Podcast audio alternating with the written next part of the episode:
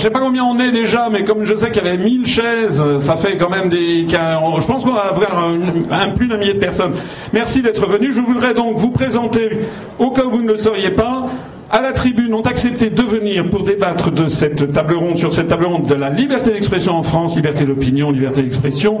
Évidemment, parler aussi du problème des médias, parler aussi des questions qui fâchent, comme par exemple la corruption de nos responsables. On a donc, euh, en partant de l'extrême droite,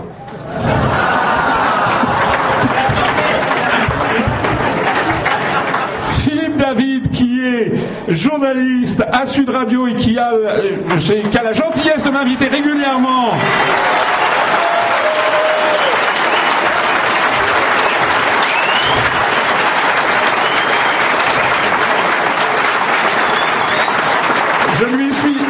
Reconnaissant parce que vous savez à quel point nous sommes barrés de tous les plus grands médias français et Sud Radio de ce point de vue franchement détonne par rapport aux grands médias puisque j'ai été invité plusieurs fois. Merci beaucoup à Philippe.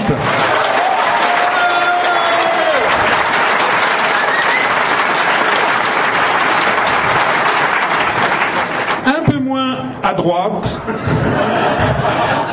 Benjamin Masse-Stamberger, qui est journaliste, qui a travaillé à l'Express, qui a travaillé à Marianne et qui maintenant travaille à Polonie TV avec euh, Natacha Polony.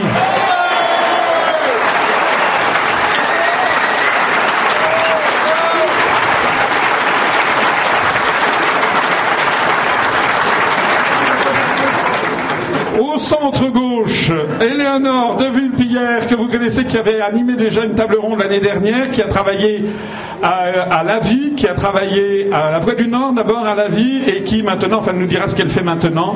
Elle euh, elle a un peu changé de fonction, mais elle est de formation journaliste et elle nous donnera également son point de vue.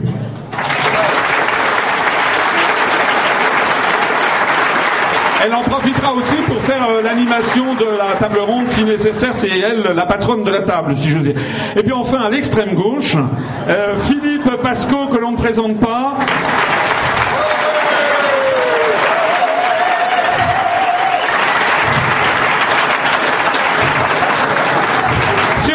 son chapeau, ça n'est plus Philippe Pasco et euh, qui est venu d'ailleurs avec des livres. Je crois aussi, Benjamin, vous avez des ouvrages. Hein euh, alors non, je sais pas, je les ai pas. Ah, vous n'avez pas les apportés. En tout cas, il y a des livres. Philippe pourra éventuellement, je pense, hein, dédicacer ses ouvrages. Bah, il en reste trois ou quatre. voilà, merci beaucoup et puis faites-leur bon accueil. Et puis, euh, ben, on va commencer tout de suite. Peut-être vous pouvez lancer le débat, Éléonore. Et puis, il y aura évidemment, je pense qu'il y aura d'abord peut-être un propos liminaire de chacun de nos invités. Puis ensuite, vous poserez vous-même les questions. Merci puis bonne table ronde. Merci beaucoup.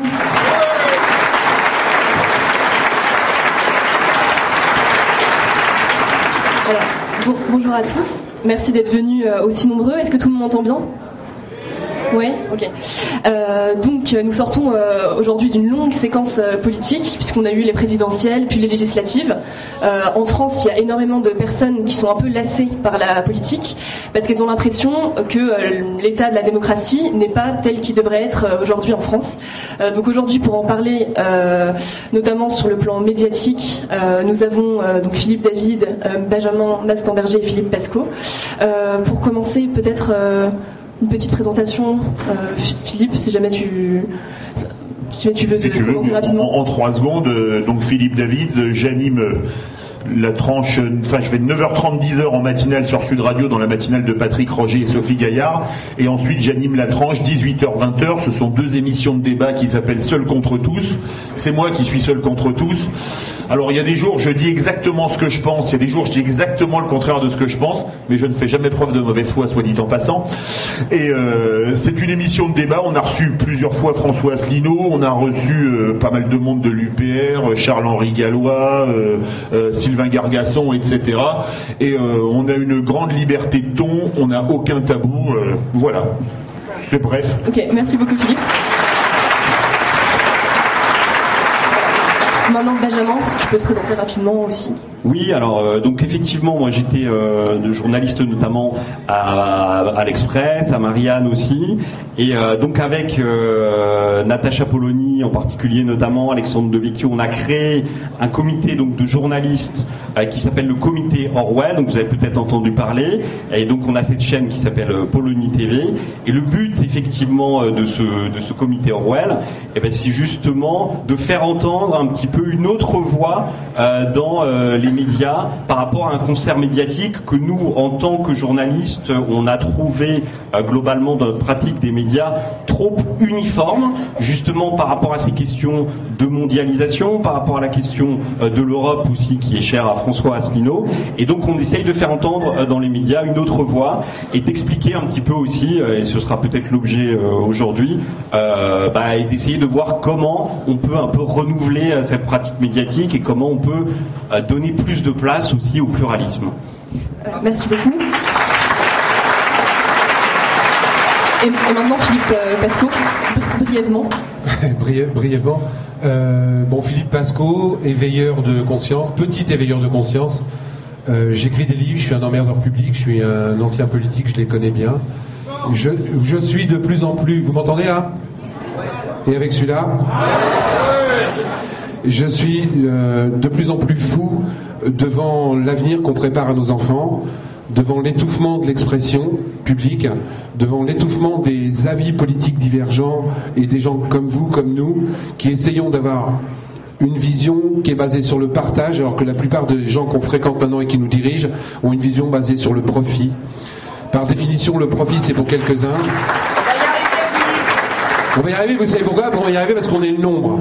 Et que moi, je préfère le partage parce que le partage, c'est pour tous. Euh, tant qu'ils m'ont pas tué, je continuerai. Tant que vous serez derrière nous, on pourra continuer et ils ne gagneront pas car nous sommes le nombre et c'est nous les employeurs.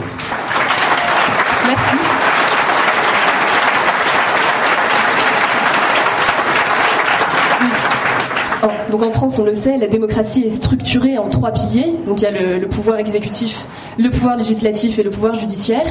Et donc on parle souvent des médias comme étant le quatrième pouvoir. Euh, donc là, on va se demander comment les médias influencent la démocratie française et comment est-ce que vous le vivez au quotidien. Euh, Philippe, si tu veux commencer. Alors, j'ai une chance extraordinaire, c'est que j'étais pas journaliste il y a encore deux ans. Et donc je n'ai pas fait d'école de journalisme. On en parlait tout à l'heure d'ailleurs en prenant le petit déjeuner. Et donc j'ai eu la chance de ne pas être formaté et d'avoir une vie avant, de connaître un petit peu, même beaucoup l'industrie, plus de 20 ans passés dedans. Et ce qu'il y a d'extraordinaire dans les médias, c'est la manière de structurer la pensée des gens. Je vais vous prendre un exemple qui a quelques années, pile poil 12 ans.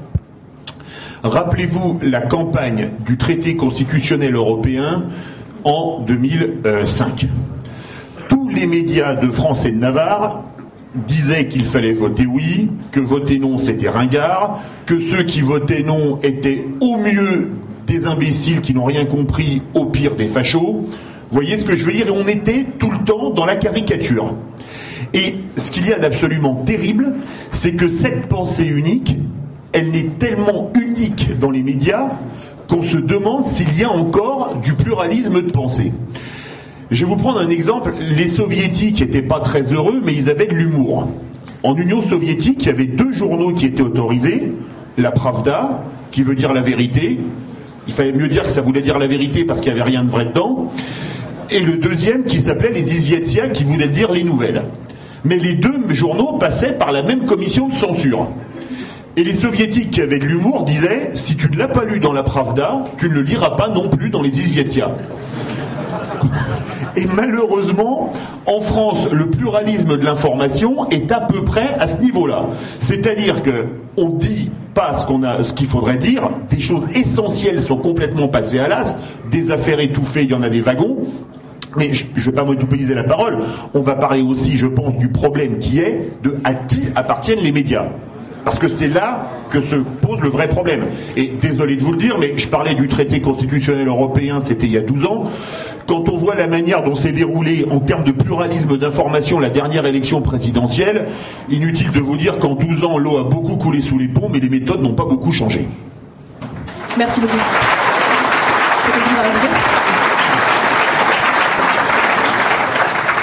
justement, donc on parle de la dernière élection présidentielle. et est-ce que, pensez-vous que Macron a été présélectionné, en tout cas par les médias, promu par les médias, présélectionné? Alors, moi, ce que je voudrais, euh, juste en, préalable, parce que pour comprendre justement comment on en est arrivé là, et ce que vous avez dit notamment sur la pensée unique, je pense que c'est important de, refaire un petit peu l'histoire, un tout petit peu, sans être trop long, quand même pour comprendre comment est-ce qu'on en est arrivé à la situation d'aujourd'hui, et, où est-ce qu'on en est aujourd'hui par rapport à ce panorama médiatique pour essayer de, cadrer un tout petit peu, moi, mon point de vue et le point de vue qu'on a au comité Orwell sur cette discussion. Et c'est vrai que je pense qu'il y a eu deux phases par rapport à ces questions euh, médiatiques en particulier. On a une phase qui s'est constituée dans les années 90, c'est-à-dire qu'il y a eu la chute de mur de Berlin, le triomphe absolu du néolibéralisme, et du coup, euh, il y a une pensée unique qui s'est constituée à ce moment-là, effectivement, avec en particulier le rachat de quasiment la totalité des médias par les grands tycoons de l'époque. On se souvient de Jean-Marie Messier, etc., etc. Et puis il y a eu aussi la création des télés privées, etc. La totalité quasiment du paysage médiatique à ce moment-là a été détenue par, a commencé à être détenue effectivement par un petit nombre de grands capitalistes qui eux-mêmes ont des intérêts économiques et financiers. Et donc ça signifie que les médias euh, par lesquels qui, sont détenus par ces gens, eh bien effectivement, ont reflété euh, sur le plan économique ces prises de position qui sont favorables à la mondialisation économique et financière, au libre-échange, qui sont favorables à, l'Europe libérale. Alors, ce, que je voudrais préciser, c'est que on a souvent une vision alors, soit euh, on a effectivement les médias mainstream qui expliquent que tout va bien, qu'il euh, y, a, du pluralisme, que euh, que tout fonctionne pour le mieux dans le meilleur des mondes, ou soit on a euh, parfois on tombe un peu dans une vision complotiste où on explique que finalement tout ça est tenu. Et en fait, je pense que c'est plus compliqué que ça. C'est-à-dire qu'effectivement, euh, sur l'économie, en tout cas moi qui est mon domaine de compétence où je peux observer les choses, de voir comment ça fonctionnait exactement, eh bien on a plutôt euh, eh bien un actionnaire et puis après il nomme un directeur de rédaction qui est en adéquation en fait fondamentalement avec ses thèses. Donc c'est pas une personne qui va dire euh, à qui il va dire il faut que tu dises ça, ça et ça. C'est juste une personne dont il sait par définition qu'il va être favorable au libéralisme, au néolibéralisme, à la mondialisation, etc. Et ça coule un petit peu comme ça du euh, de l'actionnaire au directeur de rédaction, le directeur de rédaction vers le rédacteur en chef du service économie, les, rédacteurs. Et donc après, effectivement, les gens sont de bonne foi, euh, disent bah non, moi je fais ce que je pense, je suis totalement honnête par rapport à ce que je fais, et c'est en partie vrai. Simplement, au bout d'un moment, euh, se constitue sur l'économie, parce que sur les autres sujets, je pense que c'est plus compliqué, parce que les actionnaires ont moins d'intérêt sur les questions culturelles, sociétales, etc. C'est moins fondamental pour eux d'avoir une ligne unique. Mais ce qui est vrai, c'est que il s'est constitué dans les années 90 cette ligne unique en matière économique, et que du coup, effectivement, euh, on a eu cette pensée unique avec euh, le traité constitutionnel en 2005, etc., etc. Et puis, la crise est arrivée, la crise financière qui a qui a fait exploser quand même le cadre euh, de tout ça parce qu'on s'est rendu compte que euh, c'était on, s'est rendu compte quand même que tout ça était était, faux. Globalement que qu'il y avait des dysfonctionnements dans le secteur financier qui étaient fondamentaux que l'Europe euh, ne, ne fonctionnait pas. Et donc à ce moment-là il y a eu un il y a eu un bouger par rapport à ça. Et, du coup, il y a eu un petit peu des choses qui ont pu être dites à ce moment-là sur l'économie, mais ensuite, ça s'est rapidement euh, refermé pour diverses raisons sur lesquelles je pourrais revenir ensuite. Mais du coup, je pense qu'il faut bien avoir ça en tête pour comprendre effectivement cette pensée unique médiatique, la manière dont elle s'est constituée. Et je pense qu'aujourd'hui, via les réseaux sociaux, on a malgré tout un petit peu de contestation par rapport à ça qui s'est développé.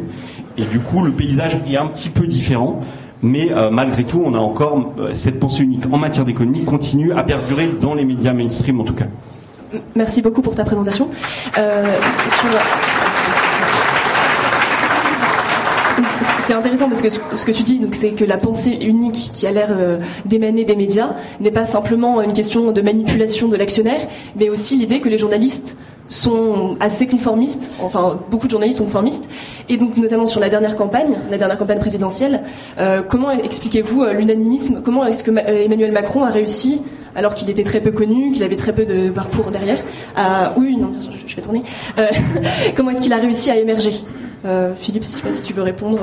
ce genre de questions, je vais être très rapide. Macron, pour moi, c'est un produit marketing, et il a été propulsé. Uniquement par des gens qui avaient intérêt à mettre quelqu'un comme lui plutôt qu'à mettre des gens qui défendaient réellement le peuple. Moi, ce dont je voudrais parler, parce que ce qui m'énerve le plus, c'est qu'aujourd'hui, malheureusement, on assiste de plus en plus à la légalisation de l'immoral. C'est-à-dire que de plus en plus, euh, on, nous, fait croire, on nous fait penser, on nous fait vivre sur des, sur des illusions. On, on nous explique que tout va de mieux en mieux, que nous sommes de plus en plus riches, que nous vivons dans l'opulence. Et quand je regarde autour de moi, il y a de plus en plus de gens qui crèvent de faim. Il y a de plus en plus de gens qui n'ont pas de travail. Il y a de plus en plus de gens qui n'arrivent pas à joindre les deux bouts. Et à côté de ça, je vois quelques personnes qui s'enrichissent de plus en plus vite. Je vois des élus qui participent à ce genre de choses, en nous faisant croire eux aussi qu'ils sont du côté du peuple. Aujourd'hui, je m'aperçois que la liberté d'expression est de plus en plus étouffée. Quels sont les journaux qui acceptent d'être totalement libres Est-ce que sur TF1, on tape sur. Euh, Monsieur Bouygues? Est-ce que le Figaro Est-ce que Le Monde tape sur Monsieur Dassault ou Monsieur Berger? Est-ce que Canal Plus tape sur Monsieur Bolloré? Et pourtant, il y en a des choses à dire. Et pourtant, quand on regarde avec l'information horizontale, parce que heureusement, on a encore ce que j'appelle moi l'information horizontale, les réseaux sociaux, le fait que les gens, maintenant, excusez-moi, messieurs les dirigeants, savent lire, mais de moins en moins. Parce qu'ils se sont aperçus aussi que éduquer les gens, c'était pas intéressant, et l'éducation est en train de se casser la gueule. Quand je vois aujourd'hui, et je l'ai sur l'académie de Créteil, que le, le concours d'admission d'un professeur des écoles sur l'académie de Créteil, le concours d'admission, la note, c'est 3,5 sur 20. Tout ce que je dis est vérifiable. C'est-à-dire qu'aujourd'hui, la personne qui se présente au concours d'admission de professeur des écoles sur l'Académie de Créteil, s'il a 3,5 sur 20 d'admission, l'année d'après, il est professeur des écoles, instituteur. Donc euh, on va avoir des gens qui apprennent à lire et écrire à des enfants de maternelle qui savent même pas eux lire et écrire. Il y a un moment donné, il va falloir qu'on se reprenne. Aujourd'hui, on nous dit, on nous dit que nous allons vivre jusqu'à 90 ans, 100 ans. Ah ouais Dans quelles conditions? Avec 800 euros maximum de retraite? Alors que la moindre maison de retraite non médicalisée, ça coûte 2500 euros par mois. Et que quelque part, il y a des gens qui sont en train de faire des actions avec ça. Peut-être maintenant, si vous voulez faire du pognon, achetez des actions dans une maison de retraite. Vous êtes sûr d'avoir un, nouveau, renouvellement? Dès qu'il y a un mort dans la chambre, il y a quelqu'un d'autre qui revient. Est-ce que c'est la société que je veux pour demain Est-ce que j'ai envie de ça pour mes enfants Est-ce que vous avez envie de ça pour vos enfants Et eh bien à un moment donné, il va falloir qu'on se lève, il va falloir qu'on se batte. Il va falloir que des milliers, des millions de gens comme vous disent Ah, ça suffit. Arrêtez de nous prendre pour des cons. Arrêtez de nous sucer le sang de notre pognon, de notre vie. Parce qu'aujourd'hui, de moins en moins de gens ont de plus en plus d'argent et de plus en plus de gens en ont de moins en moins. Personne ne s'est rendu compte, mais il y a une, information qui est sortie il n'y a pas longtemps. Il y a 8 personnes qui possèdent autant que 3,5 milliards d'individus. 8 personnes. Il y a 10 ans, il y en avait 380. Est-ce que c'est normal que 8 personnes possèdent autant que 3,5 milliards d'individus? Moi, je dis une chose. Non, ce n'est pas normal. Non, ce n'est pas normal que nos élus de plus en plus participent à ce genre de choses. Ce n'est pas normal que nos élus de plus en plus soient corrompus. Ça suffit. Alors justement sur les élus corrompus. Euh... je, voudrais ajouter quelque chose. je voudrais ajouter quelque chose à ce que Benjamin et Philippe ont dit parlais de la liberté des médias. Tu as parlé, Philippe, de ce que tu as dit sur les, regroupements dans les médias. Tu as rebondi sur ce que j'avais dit, Benjamin, c'est tout à fait vrai. Et Philippe a parlé des réseaux sociaux. Et c'est extrêmement intéressant. Je vais vous prendre deux exemples. J'ai pris deux exemples à 12 ans d'écart, le traité constitutionnel européen et la dernière élection présidentielle. Il y a 10 ans, pile, j'ai sorti un livre. Euh, alors, il est plus en vente, hein, il est dépassé. Hein, je n'en ai pas à dédicacer pour faire mon Philippe Pasco. où dedans j'ai dénoncé, rappelez-vous, quand il y avait eu l'affaire des ventes d'actions par le groupe Lagardère, lorsque l'Airbus A380 avait beaucoup de retard et qu'il allait falloir payer de grosses pénalités. J'habitais Toulouse à l'époque, j'avais pas mal de copains chez Airbus, même des amis. Et tout le monde savait, même la technicienne de surface de chez Airbus, que l'A380 aurait beaucoup de retard. Et là, on apprend bizarrement, on apprend bizarrement que les dirigeants, notamment la Gardère, ont vendu leurs actions alors qu'ils savent que les retards n'étaient pas encore annoncés. Ils en vendent les actions un ou deux jours avant. On se pose des questions, et puis je me dis, tiens, c'est bizarre, dans le Figaro, il n'y a pas un mot là-dessus, parce que la Gardère, pour sa défense, a dit, on peut m'accuser euh, d'être incompétent, mais on peut pas m'accuser d'être malhonnête. Bon, on peut être à la fois malhonnête et incompétent. Hein. C'est comme les mandats, ça peut se cumuler. Et donc, pas un mot chez Lagardère. Et moi, j'avais écrit un, chapitre, j'avais un blog à l'époque, et je l'avais mis dans, un, dans un de mes livres, je l'avais appelé Barbichette et Reniflette. Vous savez, quand dans la cour de récréation, je te tiens par la barbichette, tu me tiens par la reniflette. Parce que si Dassault, dans le Figaro, parlait des délits d'initiés de chez Lagardère, Lagardère allait peut-être parler des 35 ou 37 milliards d'euros que le programme Rafale avait coûté aux contribuables à l'époque, à fond perdu, parce qu'à l'époque on avait encore exporté zéro Rafale. Donc vous voyez, dans ce, domaine, tu parles pas de ce que je fais à cet endroit, je parlerai pas de ce que tu fais à tel autre endroit. Et ce qu'il s'est passé, alors là la semaine dernière, vous voyez, c'était il y a 10 ans, on y revient. Et c'est là où on voit, tu l'as dit Philippe, et je, rebondissais sur toi pour la propriété des médias, et là Philippe, tu as parlé des réseaux sociaux. Est-ce que vous avez vu ce qui s'est passé suite aux Paradise Papers? Alors, un numéro Pravda Izvietia. Le Figaro fait un article sur les Paradise Papers dans lesquels est cité Dassault Aviation, avec, vous savez, on, on envoie les avions à l'île de Man pour pas payer la TVA. C'est sûr que quand on achète, comme Lewis Hamilton, un jet privé à 21 millions d'euros, on ne peut pas payer les 4 millions d'euros de TVA. Je, comprends vraiment, tu vois Philippe, je compatis pour ceux qui ont du mal à finir les fins de mois. Pas un mot sur le fait que Dassault soit mis en cause dans les Paradise Papers. Ils se font incendier de commentaires en marquant mais pourquoi vous en parlez pas? Et puis ils rajoutent quelques lignes en disant oui oui c'est vrai que Dassault, propriétaire du Figaro, est touché dedans. Même chose dans les échos, puisqu'on apprend que euh, Bernard Arnault est aussi cité dans les Paradise Papers. Article dans les échos, pas un mot dessus. Vu le tonnerre de réactions sur les réseaux sociaux et sur les commentaires, évidemment, on rajoute quelques lignes. Vous voyez, ces deux exemples, ils vous prouvent à quel point l'information, on la fait un peu comme on veut.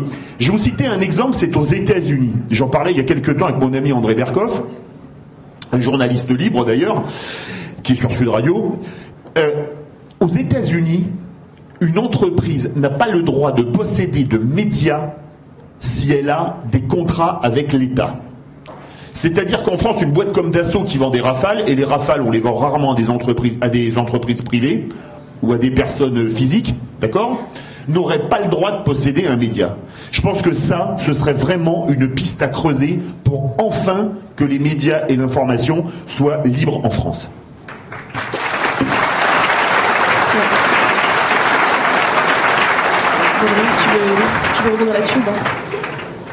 Oui, je, je, voulais rebondir sur ce que, ce, que, ce que vous avez dit tous les deux euh, sur la question des réseaux sociaux. Je pense que c'est fondamental par rapport à ce qu'on disait tout à l'heure sur la pensée unique. C'est vrai qu'il y a eu cette période de chape de plomb médiatique où tout le monde disait penser la même chose et où on a senti à un moment donné que la voix des gens euh, qui pensaient différemment était, était était étouffée. Et avec les réseaux sociaux, cette voix s'est libérée d'une certaine façon. il y a eu une sorte de, remontée à la surface de plein de choses qui n'étaient pas dites, etc. Et au bout d'un moment donné, le système, entre guillemets, alors peut-être on pourra préciser ce qu'on entend par là, mais euh, ça, a un peu remis en question les, choses. Mais je pense que maintenant on est dans une nouvelle phase où euh, finalement le, le système s'accommode très bien de ce fonctionnement parce que ce fonctionnement, d'une certaine façon, est totalement déstructuré, c'est-à-dire que la hiérarchisation de l'information se perd par la multiplicité des sujets, par la mise en avant de sujets qui sont émotionnels ou anecdotiques, etc. Et donc le système, je pense aujourd'hui, s'accommode parfaitement de tout ça parce qu'effectivement, pendant qu'on parle de sujets anecdotiques, pendant qu'on s'écharpe sur des sujets qui parfois, pas toujours, mais parfois sont quand même très très secondaires, effectivement, eh bien, euh, ce que disait aussi Philippe, c'est-à-dire que les riches continuent pendant ce temps à s'enrichir de manière démesurée et pendant qu'on parle d'autre chose, quoi. Alors de temps en temps, effectivement, on a des sujets comme les Paradise Papers où on se rend compte de l'ampleur de, la gravité de la situation, mais ça remonte à la surface très, très de manière très parcellaire, très, très rarement, et, et, et, la plupart du temps, on parle quand même totalement d'autre chose, quoi. Et donc, je pense que c'est important de prendre en, en, considération ce fait que là, on est dans une nous, parce qu'effectivement, maintenant tout le monde a compris qu'il y avait eu cette pensée unique, qu'il y avait ces grands euh, patrons qui avaient euh, un petit peu euh, euh, mis dans un carcan l'information, mais je pense que maintenant il faut qu'on arrive malgré tout à retrouver un moyen euh, d'assurer une forme de transmission de l'information qui soit pas totalement dans cette déstructuration, même si effectivement c'est compliqué. Mais je pense qu'il faut prendre conscience qu'on est dans une nouvelle phase par rapport à la question des médias. Merci. Justement, par rapport aux réseaux sociaux, est-ce que vous avez, enfin, est-ce que vous avez vu euh, émerger, par exemple, des, des thématiques, euh, notamment sur la corruption, par exemple? Attends, il y a les réseaux sociaux. C'est grâce aux réseaux sociaux, euh, grâce à des gens comme François Sinon qui l'ont fait longtemps avant moi, qu'on a réussi un petit peu à mettre en avant le fait que les élus avaient des casiers judiciaires chargés. Moi, quand j'ai commencé à en parler il y a quatre ans, en disant maintenant, est-ce que c'est normal que pour bosser dans une mairie pour bosser dans une mairie, il faut un casier judiciaire vierge, que si jamais tu es condamné pendant que tu es fonctionnaire, tu peux être viré sans droit à la retraite, et que par contre tu peux diriger la mairie en ayant violé et en détournant du pognon. C'est grâce aux réseaux sociaux, c'est pas grâce aux journalistes, hein. c'est grâce à vous qui avez répandu l'information que quelque part M. Macron s'en est emparé, même s'il n'a pas respecté sa parole après, et que quelque part on en parle. Aujourd'hui, les réseaux sociaux sont une force. Moi, j'ai pas fait un seul grand média. J'ai fait RMC, c'est vrai, j'ai fait Bourdin, mais si j'ai fait Bourdin, c'est grâce à vous. Parce que M. Bourdin, un jour, a reçu sur son email personnel une centaine de messages de gens, entre guillemets, hein, c'est péjoratif, sans dents, vous savez qu'il y a un type qui a dit ça, euh, qui lui a envoyé un message en disant comment ça se fait que vous invitez pas M. Pasco qui a écrit un bouquin et que M. Bourdin m'a invité, sinon il m'aurait pas invité. C'est grâce à la pression des réseaux sociaux qu'aujourd'hui on peut faire changer les choses. Il faut que les gens s'en rendent bien compte. Mais il faut qu'on le structure entre guillemets intelligemment. Parce que dans les réseaux sociaux, il y a à boire et il y a à manger et il y a aussi de la manipulation. Donc il faut qu'on fasse gaffe. Mais on est quand même une force. C'est pas 300 personnes, je le rappelle toujours, il y a 577 députés, 348 sénateurs. Ça fait 900 personnes. C'est pas 900 personnes qui doivent diriger 60 millions. En plus, c'est nous qui les élisons. C'est nous qui les payons. Et c'est eux qui nous font faire n'importe quoi. Moi, je suis foudrage qu'on ne saute pas au plafond avec la loi qu'ils ont passée il n'y a pas longtemps sur la prescription des délits par ruse. La prescription pour les délits par ruse, c'était 10 ans à partir du moment où on découvrait le délit. Je dis bien on découvrait. Donc un délit qui était fait en 2000, on le découvrait en 2011, je rappelle que c'est un délit par ruse, on avait jusqu'à 2021 pour faire l'enquête. Un délit paru, c'est une escroquerie, une, malversation, un détournement d'argent, etc., Maintenant, ils ont passé une loi où la prescription, et ils l'ont annoncé dans les journaux, est de 12 ans. Ah, c'est bien Sauf que c'est à partir du moment de la, de la commission du délit. C'est-à-dire que si vous faites un délit paru en 2000, que vous le découvrez en 2011, vous avez un an pour faire l'enquête. Est-ce que ça, c'est une loi normale? Ça, c'est une loi pour les voleurs. Et eh bien cette loi-là, elle a été votée. Et dans ce cas-là, Philippe, comment est-ce que tu expliques Cette loi-là a été votée, parce que je termine, par tous les partis politiques en présence. Et c'est ça qui me rend fou. Il y a une autre loi qui s'appelle le reporting. Vous savez qu'aujourd'hui, on nous dit qu'il n'y a pas d'argent. On sait qu'il y a 60 à 80 milliards d'euros par an de fraude fiscale en France.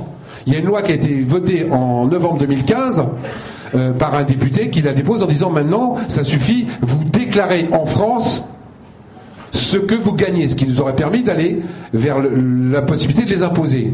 Cette loi en première lecture passe. Elle est votée. Elle va au Sénat. Elle est votée.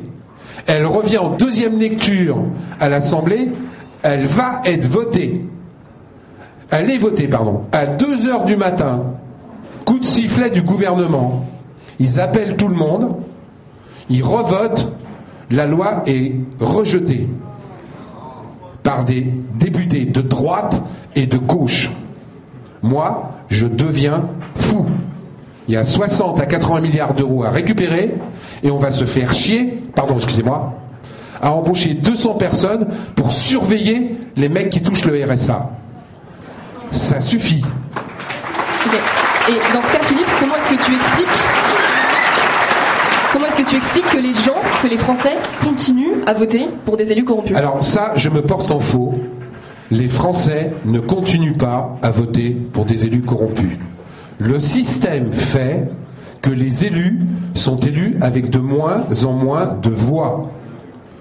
J'ai découvert, et je l'ai mis dans mes livres, il y a des endroits où les gens sont élus avec zéro, écoutez-moi bien parce que c'est des chiffres réels, 0,5 électeurs sur 10. 0,5 électeurs sur moins de 1 électeur sur 10. Ces gens aujourd'hui sont légalement élus, mais ne sont plus représentatifs de la population. Et le système fait que quand tu es corrompu, c'est encore plus facile d'être élu. Je, citais cet exemple ce matin au déjeuner avec Philippe. Moi, j'ai fait un procès un jour contre un, contre un élu qui avait truandé sur les élections. Et quand il avait truandé, il avait truandé de façon industrielle. C'est-à-dire que euh, location de car entre les deux tours, enfin je vous explique pas tout ce qu'il avait fait. J'avais fait un, mémoire de défense gros comme ça, qui prouvait toutes les malversations du maire. Toutes les Mais il avait donc fait mille voix d'écart. Le juge m'a débouté en me disant Vous avez eu tort d'avoir raison. Parce que la loi est faite comme ça aujourd'hui. Si jamais tu as une voix d'écart, tu as une virgule de fausse, tu es, invalidé. Tu as 1000 voix d'écart, 2000 voix d'écart, tu auras beau faire n'importe quoi, tu ne seras pas invalidé. La loi, aujourd'hui, est, est, du côté des truands. Aujourd'hui, moi, je réclame que le vote blanc rentre dans les exprimés. On a la peste et le choléra, on ne peut pas voter soit pour l'un pour l'autre. On a la seule chose qu'on a à faire, c'est de ne pas aller voter. Les gens ne vont plus voter parce qu'ils savent que ça sert à rien. Donc faut pas dire que les élus corrompus sont élus. Le système fait que plus tu es corrompu, plus c'est facile d'élu. Autre exemple bête et méchant. Vous savez combien coûte une campagne présidentielle? 50 millions d'euros. Et qu'on me dise pas que c'est pas vrai. Il y a un mec qui s'appelle Sarkozy qui s'est fait gauler. 50 millions d'euros. Moi, j'ai assisté à la campagne de Hollande, c'était à peu près la même chose. Est-ce que vous avez 50 millions d'euros? Quand je dépense 50 millions d'euros pour une campagne présidentielle, c'est bien qu'il y a des gens qui donnent du pognon. Si moi, je te donne du pognon, je veux un retour sur investissement. Donc ces mecs-là, de toute manière, par le système en place, sont verrouillés. Ils ne peuvent pas faire autrement que de rembourser ceux qui ont donné de l'argent. Et qui donne de l'argent? On revient à ce que disait Benjamin, on revient à ce que disait Philippe. Les nantis, ceux qui possèdent les médias, les gros trusts. Parce que sinon, c'est pas possible. Je ne vois pas comment ils récupèrent 50 millions d'euros. C'est pas la petite somme de 7500 euros par personne, etc., etc. Il y a de l'argent ailleurs. Ça, on oublie de le dire. Et ça, c'est le système qui fait qu'aujourd'hui, je le dis, les élus corrompus ont beaucoup plus de facilité. Et nous sommes coupables. Là aussi, moi j'ai mis le, le, paquet des deux côtés. Les électeurs sont coupables. Parce qu'on regarde le plus beau. On regarde celui qui baise une petite vieille. Excusez-moi l'expression. Non mais je suis volontairement trivial et provocateur. On regarde les apparences, on regarde pas le contenu. Celui qui fait le plus de télé, celui qui fait le plus gros meeting, celui qui te donne des pins, c'est celui pour qui on vote. Nous sommes aussi coupables d'avoir des élus corrompus parce qu'on ne fait pas attention. On vote pour eux. Comment Comment On a pu mettre M. Fillon? Emploi fictif, etc. Il avait quand même pas mal de casseroles au cul. Ce mec-là a quand même été élu par une partie de la population. Moi, je suis foudrage. Un mec qui a truandé, un mec qui a des affaires financières, un mec qui a harcelé. Moi, je le vois sur une ville de Neuilly-sur-Marne. Il y a un élu, un sénateur, maire, harcèlement sexuel et moral sur une femme. Il est condamné en première instance, en appel, en cassation. Il se représente, il est élu au premier tour. Qui est con? Mesdames, il n'a pas été élu que par des hommes. Il a aussi été élu par des femmes. Mais dans ces cas-là, ah oui, mais elle l'a provoqué. Il y a un moment donné, il faut qu'aussi on se pose la question, arrêtons de voter pour des élus pourris. Le premier mec qui est pourri, tu dégages. Moi, ça serait mon frère, je vote pas pour lui. Ben, je trouve encore des gens qui disent, ouais, mais attends, non, non, le truand, c'est de l'autre côté. Non, moi, je suis de gauche, les truands, ils sont tous à droite. Et tu vois, mais, ah non, mais les truands sont tous à gauche. Non, non, les truands, ils sont à droite et à gauche. Le système et les électeurs font que malheureusement, on n'arrive pas à s'en débarrasser. C'est pour ça que je milite avec François et lui bien avant moi, sur le casier judiciaire vierge pour se présenter à une élection. Tu voulais réagir, Philippe, sur euh, la corruption? Je vais rebondir sur ce qu'a dit Philippe. Il y a quand même une chose importante qu'il faut remarquer. Tu disais, on garde les mêmes élus, mais nos élus sont de plus en plus mal élus. On l'a oublié en 2012. C'était hier. François Hollande a été le premier président élu de la Ve République avec moins de 50% des inscrits au second tour. Alors, on n'était pas loin, 49-93, hein. je crois. Donc c'était, euh, comme disait Thierry Roland, il n'y a pas la ligne droite de Longchamp, mais euh, c'était le premier président élu avec une minorité d'inscrits. Ça a été pire cette année, puisqu'Emmanuel Macron a été élu avec 43% des inscrits, 43, quelque chose, au second tour. Donc ça veut dire que, Philippe, ce n'est pas un vote d'adhésion. Et si on regarde la suite, après les présidentielles, c'est les bonheurs du quinquennat, on a les législatives. On est tous d'accord là-dessus. Est-ce que vous avez vu le taux d'abstention en législative Si on enlève le modem, si on enlève le modem, la majorité qui n'est pas écrasante mais large de la République en marche à l'Assemblée nationale, c'est un peu plus de 15% des électeurs inscrits. Vous êtes d'accord avec moi? C'est 15, quelque chose. Et, encore, tu prends une moyenne. Parce que ça veut dire qu'il y a ceux qui ont fait le plus et ceux qui ont fait beaucoup moins. Non, mais j'ai fait une moyenne, Philippe. J'ai fait une moyenne regardez, ça prouve quand même que la démocratie française ne marche pas, mais que c'est un problème de fond. C'est un problème de fonctionnement. Je vais vous prendre un exemple, l'Allemagne. L'Allemagne. Il y a un nouveau parti, et, je ne défends pas ce parti qui s'appelle l'AFD, Alternative für Deutschland, qui est monté suite à la crise des migrants, etc. Il a fait des voix, il a eu pratiquement 100 députés au Bundestag immédiatement.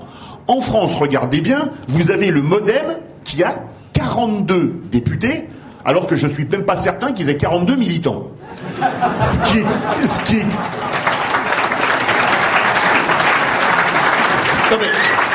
Ça, vous prouve à quel point la démocratie française est malade. Regardez la présidentielle. Premier, Macron. Il finit premier à l'Assemblée nationale, il est élu, aucun problème, d'accord. Deuxième, Le Pen. Sept députés pour le Front national. Troisième, Fillon, 100 députés, pour les républicains, mais entre les constructifs, bon on va dire 100, d'accord, parce que c'est un peu compliqué. Il y a 42 constructifs, il y a ceux qui doivent être destructifs, c'est un peu compliqué en ce moment du côté de chez eux. Quatrième, Mélenchon, qui talonne Fillon, 17 députés.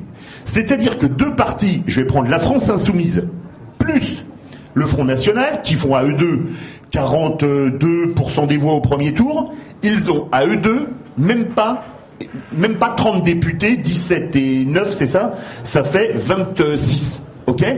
À côté de ça, le PS, avec 6% des voix à la, à la présidentielle, a un groupe parlementaire avec 30 députés. Donc déjà, il y a un problème de mode de scrutin, et je pense qu'il faut être franc, le scrutin majoritaire dans ce domaine pose problème. Et puis Philippe, tu as dit une chose très vraie, et je voudrais mettre le doigt dessus, tu parles de ceux qui payent les campagnes électorales. Et là, on assiste vraiment à l'américanisation de la politique française. Aux États-Unis, c'est très simple. Toutes les multi... J'ai eu la chance de vivre une campagne aux États-Unis. J'étais jeune, j'avais 18 ans, mais je, l'ai vécu de l'intérieur parce que la famille chez qui j'étais, euh, le père était avocat du président des États-Unis de l'époque pour, euh, pour l'État où j'étais. Euh, et donc j'ai vu comment était une campagne. C'était pour Reagan en 1984. Et Coca-Cola dit moi je file tant de millions de dollars au Parti démocrate, tant de millions de dollars au Parti républicain. General Motors dit je file tant de millions de dollars au Parti démocrate, tant de millions de dollars au Parti républicain. Alors Philippe, je vais te prendre un exemple. On parle du poids notamment des, lobbies. Je vais te prendre un exemple. Est-ce que vous vous rappelez la guerre de la banane?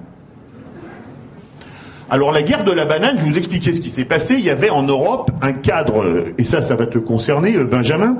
Il y avait ce qu'on appelait la banane ACP, Afrique, Caraïbes, Pacifique. Il y avait un accord préférentiel pour importer les bananes d'Afrique, proche de l'Europe, les Caraïbes, bah, notamment les colonies françaises, et le Pacifique, certaines colonies françaises ou, d'autres territoires. Et les multinationales américaines de, de fruitières, notamment Dole et Del Monte, ont fait qui, qui avaient payé la campagne de Bill Clinton ont demandé à Bill Clinton d'attaquer l'Europe à l'OMC sur la banane pour cause de protectionnisme.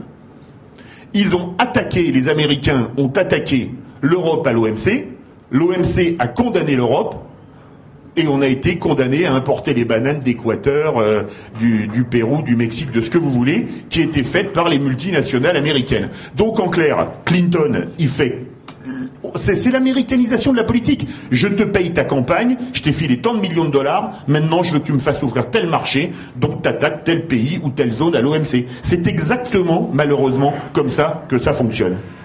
Et c'est pour ça qu'aujourd'hui, le code du travail est en train d'être détruit. Parce qu'il faut bien payer les patrons, il faut bien rembourser les patrons qu'on payé. Merci. Benjamin, tu voulais réagir euh, sur cette thématique?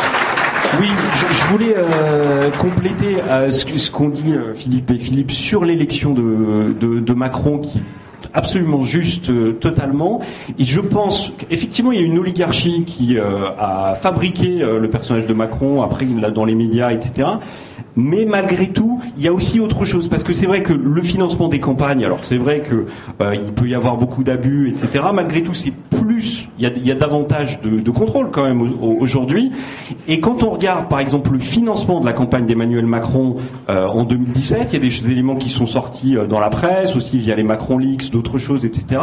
On voit qu'il y a beaucoup de cadre supérieur euh, de l'industrie financière, il y a beaucoup de, de start-upers, etc., qui ont effectivement participé au financement de la campagne d'Emmanuel Macron.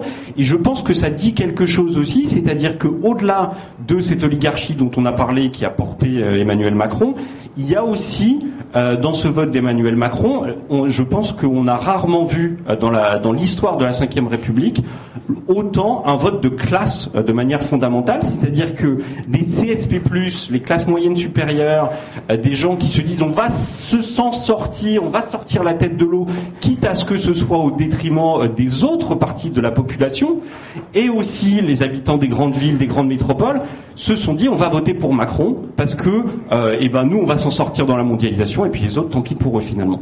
Et donc ça je pense que c'est très grave ce qui se passe aussi au niveau euh, européen par rapport à ça parce qu'on a une forme de sécession euh, des élites, des classes moyennes supérieures et des riches vis-à-vis du reste de la population et qu'on voit aussi d'une autre manière euh, dans d'autres pays à l'intérieur des régions. On le voit par exemple avec la Catalogne d'une certaine manière, on le voit en Belgique, on le voit en Italie.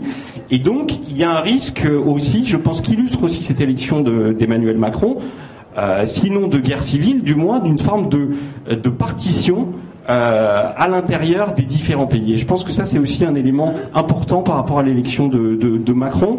Euh, il, y y a un livre là-dessus de Gérald Dandrieux, d'ailleurs, qui a parlé, euh, et dont tu vas peut-être, on va, on va y revenir, qui a exploré justement cette fracture entre euh, la France périphérique et la France des métropoles notamment. Voilà, donc le livre de Gérald Dandrieux. Qui est sorti le mois dernier, s'intitule Le peuple de la frontière. Donc c'est un journaliste qui est membre du comité Orwell, si je m'abuse, et qui a parcouru euh, pendant la campagne présidentielle, au lieu euh, de faire du, journalisme politique de plateau, il a parcouru à pied 2000 km euh, de, des frontières nord de la France jusqu'au sud.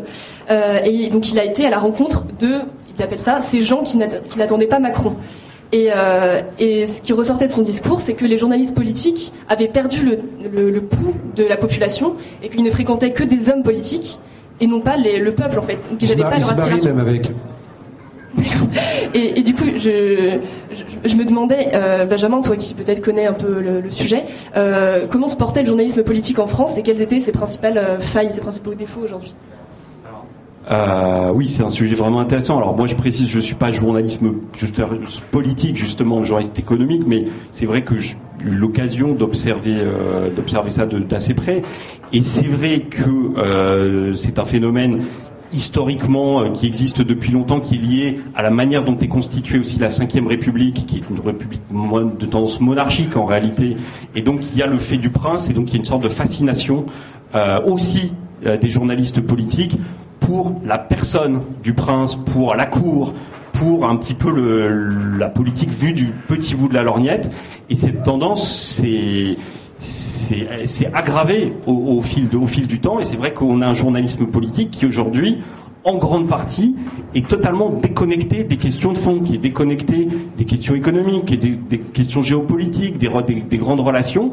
Et c'est un journalisme effectivement un petit peu euh, soit de commentaires sportifs entre guillemets, alors machin monte de deux points, machin diminue de deux points, ou bien effectivement un journalisme un peu saint-simonien de, de, de trous de serrure entre guillemets sur les relations entre un tel et un tel, machin a trahi un tel, etc., qui se fait de manière totalement dans un entre-soi où euh, le réel de la situation des Français euh, ne, rentre plus en ligne de compte. Effectivement, Gérald Andrion parle bien dans son livre, où il dit on peut faire, un journaliste politique qui peut faire des la totalité d'une campagne de six mois en étant dans les avions, en étant dans les bus, en étant avec l'équipe de campagne, etc., sans jamais quasiment parler à une personne, euh, à un électeur en fait. Et donc, euh, c'est vrai que ce, travers qui est très français aussi, parce que c'est vrai qu'on le retrouve moins, je pense, dans d'autres pays comme les pays anglo-saxons, euh, fait que la déconnexion euh, du journalisme politique vis-à-vis de la situation du réel du pays est, aussi un problème de plus en plus grave. Merci beaucoup. Philippe, tu souhaitais réagir sur ça Toi, tu es sur une radio populaire, tu dois avoir des messages d'auditeurs. Euh. Oui, alors on a beaucoup de messages d'auditeurs qui disent euh, ça fait du bien. Philippe, tu peux confirmer, comme tu es venu quand même pas mal de fois, de ne pas avoir un langage formaté. C'est clair, les gens réclament ça. Les gens en ont marre de la banalisation de l'information. Aujourd'hui, on a ce qu'on appelle de l'information McDonald's. Vous voyez, c'est de l'information partout pareil que vous avez, mais à quelques petites différences près. Et il y a très très peu d'îlots de liberté d'expression. Il y a Sud Radio, et dans les journaux, euh, je vois le canard enchaîné. Oui. Et puis après, je commence à chercher. Je, oui, mais je parle de, journaux nationaux, entre guillemets, même si j'ai du respect pour Rupture. Mais je vois que le canard enchaîné. Après, je commence à chercher. Dans les radios et dans les télés, vraiment libres, il y a quoi? Il y a quoi aujourd'hui? Après, il faut qu'on aille sur les réseaux, euh, la, télévision de Natacha. mais après, il faut chercher. Est-ce que c'est ça la liberté aujourd'hui? Non, mais et, surtout, je vais rebondir sur ce que tu disais, Benjamin. Une chose importante qui est, terrible en fait dans, le monde des journalistes. En fait, ils ont tout, le temps fait journalistes toute leur vie. Donc, ils ont été. T'as fait une école de journalisme, Eleonore Non? T'as fait une école de journalisme? C'est bien. Alors le problème, c'est qu'ils sont complètement formatés. Faut penser comme si, faut penser comme ça. Mais, le drame, c'est que c'est extraordinaire. alors c'était pas un journaliste de Sud Radio, c'était un journaliste d'une radio très connue. Il y a quelques années, j'étais invité dans son émission, mais j'ai pas été beaucoup invité parce que j'étais pas très politiquement correct. Et euh, on parle de je sais plus quoi. Je dis mais de toute façon, dans un bilan, le plus important, c'est le compte de résultat. Parce qu'on parlait, il y avait une boîte qui avait un gros site, et il me dit euh, c'est quoi le compte de résultat je lui dis attends, euh, mais c'est un journaliste très connu. Hein, je dirais pas de nom parce que j'ai été enfant de cœur, élevé dans la charité chrétienne, alors euh, je balance pas en public. Et je lui dis, ben, dans un bilan, tu as l'actif, tu as le passif et tu as le compte de résultat. Le compte de résultat, c'est des produits des charges et tu vois à la fin si tu as gagné ou tu as perdu de l'argent. Et bien, un journaliste qui faisait en plus des interviews de politique, d'économie, etc., savait pas ce qu'était le compte de résultat dans un bilan. Est-ce que vous vous rendez compte du problème? Ça prouve à quel point vous qui êtes euh, artisan, euh, patron de URL, de SARL, voire de SA, vous, tous les ans, il y a votre expert comptable et votre banquier qui vous dit euh, écoutez, monsieur là, vous êtes un peu dans le rouge, mais ça fait deux ans de suite, la banque risque de vous couper un peu les crédits. Vous voyez ce que je veux dire? C'est la vie de tous les jours de tous les Français, ou sur votre compte en banque personnel. Il y a une déconnexion. et le drame, c'est que le métier de journaliste, et je pense que vous serez d'accord avec moi, c'est comme le métier de politique. Les politiques, les trois quarts, n'ont jamais travaillé en entreprise. On sait comment ça fonctionne. Je te confirme. c'est assistant parlementaire, élu local, élu national. C'est exact. Regardez la dernière présidentielle, Fillon. Il a commencé assistant parlementaire, il a été élu député en 81 et il a fait, il a jamais travaillé. Hamon, il a commencé assistant parlementaire, etc., etc. C'est ce qu'il a. Mélenchon, il a travaillé trois semaines. Non mais, c'est exactement ça. Euh. C'est bien là, c'est bien, c'est bien là qu'est le drame, c'est que les gens qui sont censés diriger le pays et ceux qui sont censés informer les Français ne connaissent rien, mais souvent rien de rien à la vie des Français. Et je pense que c'est quand même, je sais pas ce que vous en pensez, mais, ah, un vrai problème. Et ça continue parce que je vous rappelle une déclaration quand même qui vient de sortir. Il y a un député LRM qui a dit que c'était anormal que les mecs au chômage se payent des vacances aux Bahamas. Il est clair que ce mec-là fréquente les chômeurs. Je voudrais rebondir sur ce que dit Philippe parce qu'il y, a, en ce qui plus, il y a aussi le fait que de plus en plus nous sommes dans une dans une euh, dans une société du superficiel. C'est-à-dire qu'aussi bien les journalistes que les politiques, ils ne vont pas au bout de leur dossier. Moi qui ai fréquenté les politiques, et longtemps, et quasiment tous, je peux vous dire qu'il y en a plein qui ne connaissent pas leur dossier. C'est des escrocs de la parole. Moi, je suis foudrage quand un journaliste vous balance quelque chose. Je vais vous donner deux exemples qui me rendent fou. Aujourd'hui, tout le monde est content, tout le monde est au courant de euh, Balance ton port. Ça fait un tabac ça fait un buzz. Mais aujourd'hui, on a légalisé le harcèlement sexuel en entreprise. Est-ce que ça fait la une des journaux? Je vous explique. Plafonnement des indemnités de mal, même en cas de licenciement abusif. Même en cas de licenciement abusif. Ça veut dire quoi? Ça veut dire qu'un patron qui a une nana dans son entreprise qui ne veut pas coucher avec lui, je pèse mes mots. Il provisionne un petit peu d'argent pour l'année d'après. Et il vire la nana quand il veut. Si ça, c'est pas la légalisation du harcèlement, parce que derrière, ça veut dire que, oh là là, faut que je la ferme. Aucun journaliste n'a relevé le fait. Parce qu'il creuse pas jusqu'au bout. Je vous en donne un deuxième. Les 11 vaccins obligatoires. Je rappelle, je rappelle quand même que dans l'équipe de campagne de M. Macron, il y avait un des dirigeants de Servier qu'on a dénoncé à quelques-uns, qui a été viré, mais il avait laissé son programme pharmaceutique à Macron. 11 vaccins. Dans les 11 vaccins, de mémoire, il y a l'hépatite B. Je veux qu'on m'explique comment un gosse de 3 mois baise puisqu'il a besoin de se faire vacciner contre l'hépatite B. Je veux juste qu'on me l'explique. Eh bien, aucun journaliste ne relève ce genre d'incongruité. Parce qu'ils n'ont pas le temps. Parce que l'information va très très vite. Parce qu'aujourd'hui, personne ne s'en rend compte non plus, les programmes de l'éducation nationale sont de plus en plus chargés. Un gosse qui va à l'école, il a 3 tonnes de machin, il a un cartable de 15 kilos, et ils arrivent en sixième, ils savent à peine lire et écrire. Moi, j'ai un malaise. On survole. Et on survole tout. Et les politiques et les journalistes survolent l'information. Parce qu'aujourd'hui, il faut que tu sortes l'information, sinon c'est l'autre qui va le faire. Donc il faut que je me dépêche. Je vérifie pas. Je ne vérifie pas. C'est dans l'AFP, donc c'est vrai. C'est Macron qui l'a dit, donc c'est vrai. Et eh bien ça fonctionne comme ça. Et les gens le gobent. Les gens le gobent. Il y a des, trucs de fous qui sont en train de se passer. Et ah bah ouais, c'est écrit dans les journaux. Donc c'est vrai. Et il y a un type qui disait il y a quelques années, je suis pas assez intelligent que mes collègues, qui disait balancer quelque chose, balancer quelque chose, de toute manière il en restera toujours quelque chose. C'était Lénine. Lénine. Diffamé, diffamé, il en restera toujours quelque chose. Et eh bien aujourd'hui, manipulé, manipulé, il en restera toujours quelque chose. je peux rebondir brièvement. Je vais rebondir brièvement sur ce qu'a dit Philippe, qui est très juste. Aujourd'hui, regardez bien le nombre d'articles sur les sites internet des, grands journaux, y compris, c'est les dépêches AFP copiées, collées. Faute d'orthographe incluse. Je rebondis ce que font les politiques. Moi, j'ai de plus en plus d'hommes politiques qui font des copier-coller de textes de loi que leur fournissent les lobbying. Je deviens fou. Les mecs ne font même pas leur boulot, ils se contentent de recopier, même pas, ils font des photocopies de ce qu'on leur fournit.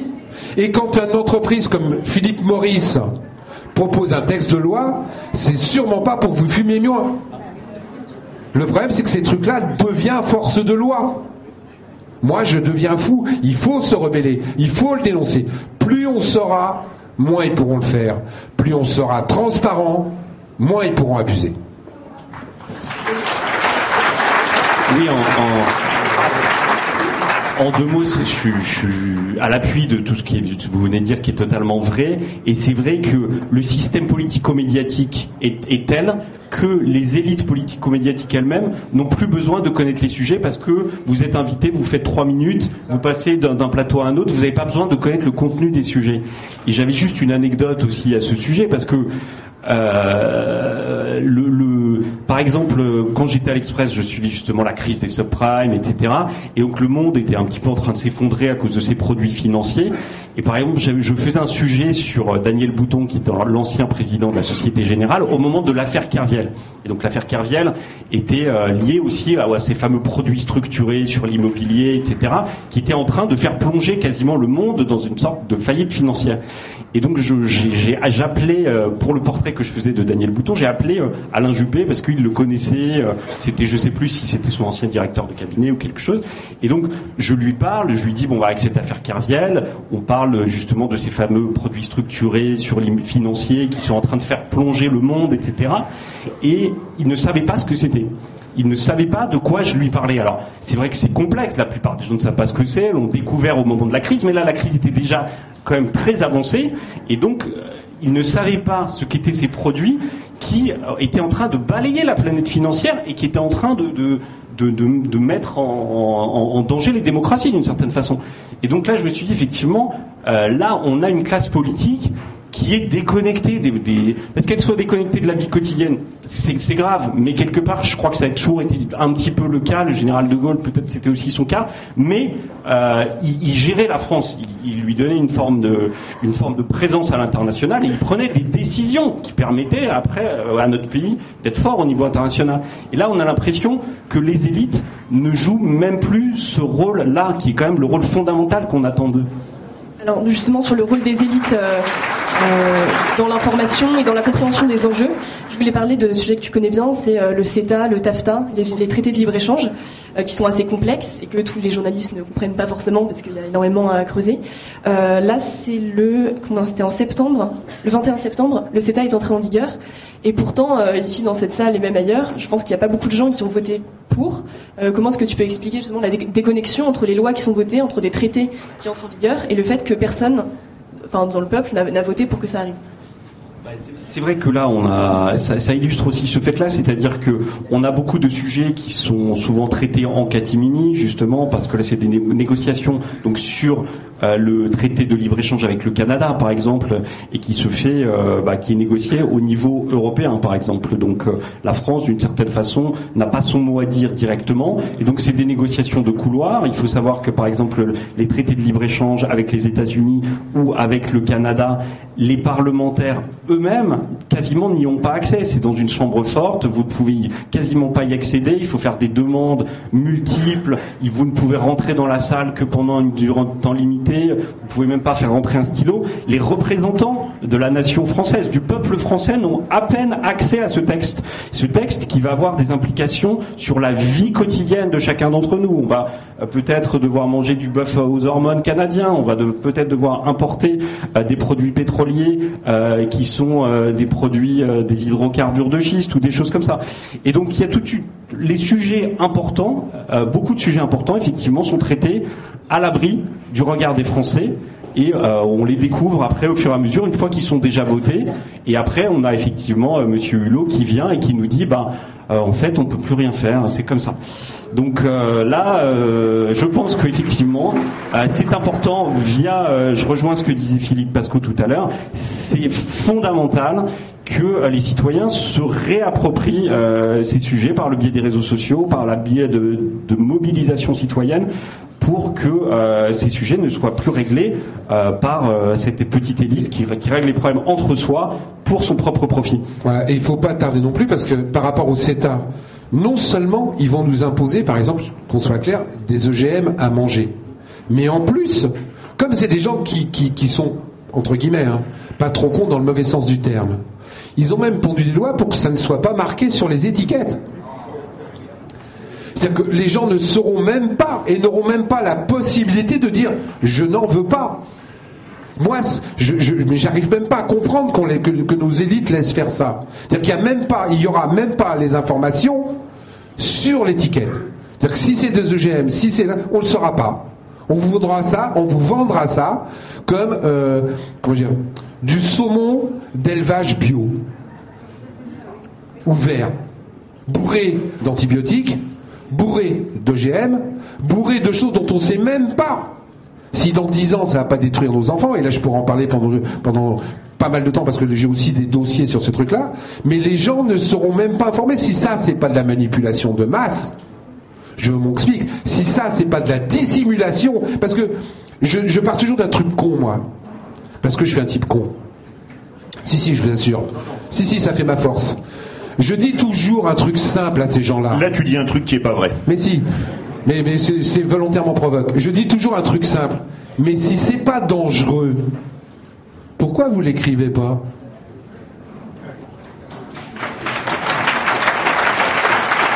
À partir du moment où ces gens-là commencent à refuser de mettre ce qu'il y a sur l'étiquette, mais moi j'ai une petite sonnette d'alarme qui s'allume. Pourquoi vous cachez? Pourquoi vous pondez des lois pour qu'on ne sache pas? Donc non seulement on va bouffer de la merde, mais en plus on n'a même pas le droit de savoir que c'est de la merde. Il y a un moment donné où ça devient fou. Philippe?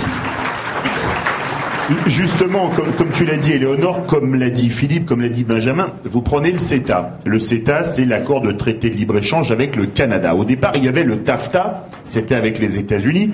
Mais avec les États-Unis, ça faisait beaucoup de bruit, donc on se dit, on va le passer avec le Canada, c'est moins voyant, et surtout, faut pas oublier une chose, c'est que le Canada a une zone de libre-échange avec les États-Unis et le Mexique qui s'appelle l'ALENA, d'accord? Ou la NAFTA en anglais, ok?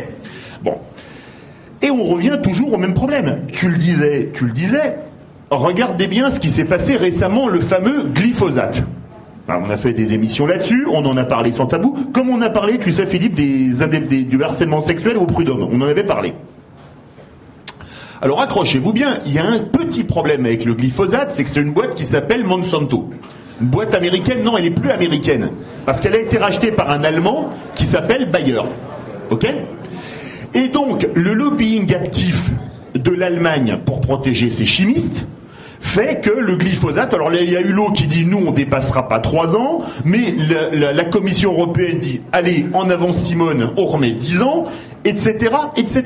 Là après, comme disait Coluche, c'est la bataille du pot de terre contre le pot de vin. Mais il y a quand même une autre question qui se pose. Il y a quand même une autre question qui se pose, c'est que vous avez parlé du, du Canada. Alors, vous avez parlé du bœuf aux hormones, vrai. Vous avez parlé des OGM, vrai. Vous avez parlé du gaz et du pétrole de schiste, vrai. Aux États-Unis, pour baisser le coût de production dans les abattoirs, en France ou en Europe, dans les abattoirs, on a des normes très strictes en termes d'hygiène et c'est une bonne chose. Mais ça a un coût. Ça a un coût. Aux États-Unis, pour baisser les coûts, par exemple, on n'a pas les mêmes normes d'hygiène et on lave le poulet à l'eau de Javel. Au chlore Bah oui, c'est l'eau de Javel, le chlore. Hein. Le chlore, c'est de Javel. Et on lave le poulet au chlore à la fin de, de la découpe. Donc ça veut dire qu'en France, un abattoir, pour rester compétitif, par rapport à un, abattoir américain ou canadien, comme les produits rentrent sans taxe au Canada, eh ben ils arriveront sans taxe en Europe, comme on a un accord de libre-échange avec le Canada. C'est très simple pour tourner les choses eh ben on mangera du poulet au chlore, on mangera du bœuf aux hormones, on mangera des OGM. Alors, je vais conclure en citant une autre fois Coluche. Connaissez le principe La dictature, c'est ferme ta gueule. La démocratie, c'est cause toujours.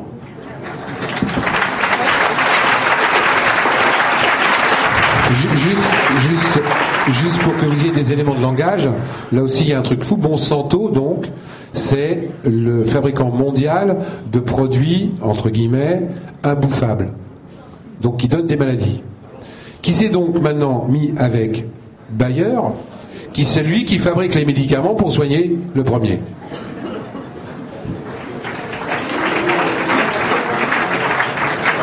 Oui, je voudrais dire, pour rebondir sur ce qu'a dit Philippe, justement, très justement sur la démocratie, c'est que je pense que tout ce qu'on a dit jusque-là, d'une certaine façon, sur les traités de libre-échange, sur l'Europe, sur les élections, y compris en France, c'est qu'on voit bien que on est dans une situation où notre démocratie, la, délibération populaire, est en train en train de basculer, est en train de devenir une sorte de théâtre d'ombre où en réalité les décisions ne sont pas prises par les citoyens pour les citoyens, mais c'est simplement une sorte de, farce où on organise une sorte de théâtre qui permet après de continuer comme avant. Et je pense que malgré tout, comme on a été malgré tout un petit peu alarmiste, voire très alarmiste, il faut dire que je pense que ce point de bascule n'est pas encore totalement dépassé. C'est-à-dire qu'on a quand même encore un certain nombre de normes, on a quand même des normes sanitaires, on a un certain nombre d'institutions euh, qui n'ont pas encore été totalement balayées euh, par euh, ce fonctionnement oligarchique. Mais je pense qu'on est proche de ce point de bascule et donc c'est important aujourd'hui et maintenant de se réapproprier ces enjeux parce que après, effectivement, ce sera vraiment ce sera trop tard, je pense. D'autant plus, excusez-moi, je ne peux pas m'empêcher de rebondir, parce qu'en même temps que mes camarades parlent, j'ai mon cerveau qui se met en route. Euh, personne n'a remarqué, par exemple, un truc. Vous vous souvenez tous qu'à un moment donné, on a découvert que le taux d'émission euh, de gaz toxiques des voitures était truandé. Vous avez suivi ça on s'est aperçu que tous, ils déclaraient des normes qui étaient inférieures à ce que dégageaient les bagnoles. On aurait pu penser qu'ils allaient rectifier le tir. Eh ben non, ils ont changé les normes. Donc, au lieu de maintenant d'être intoxiqué à 0,10, on peut être intoxiqué à 0,20.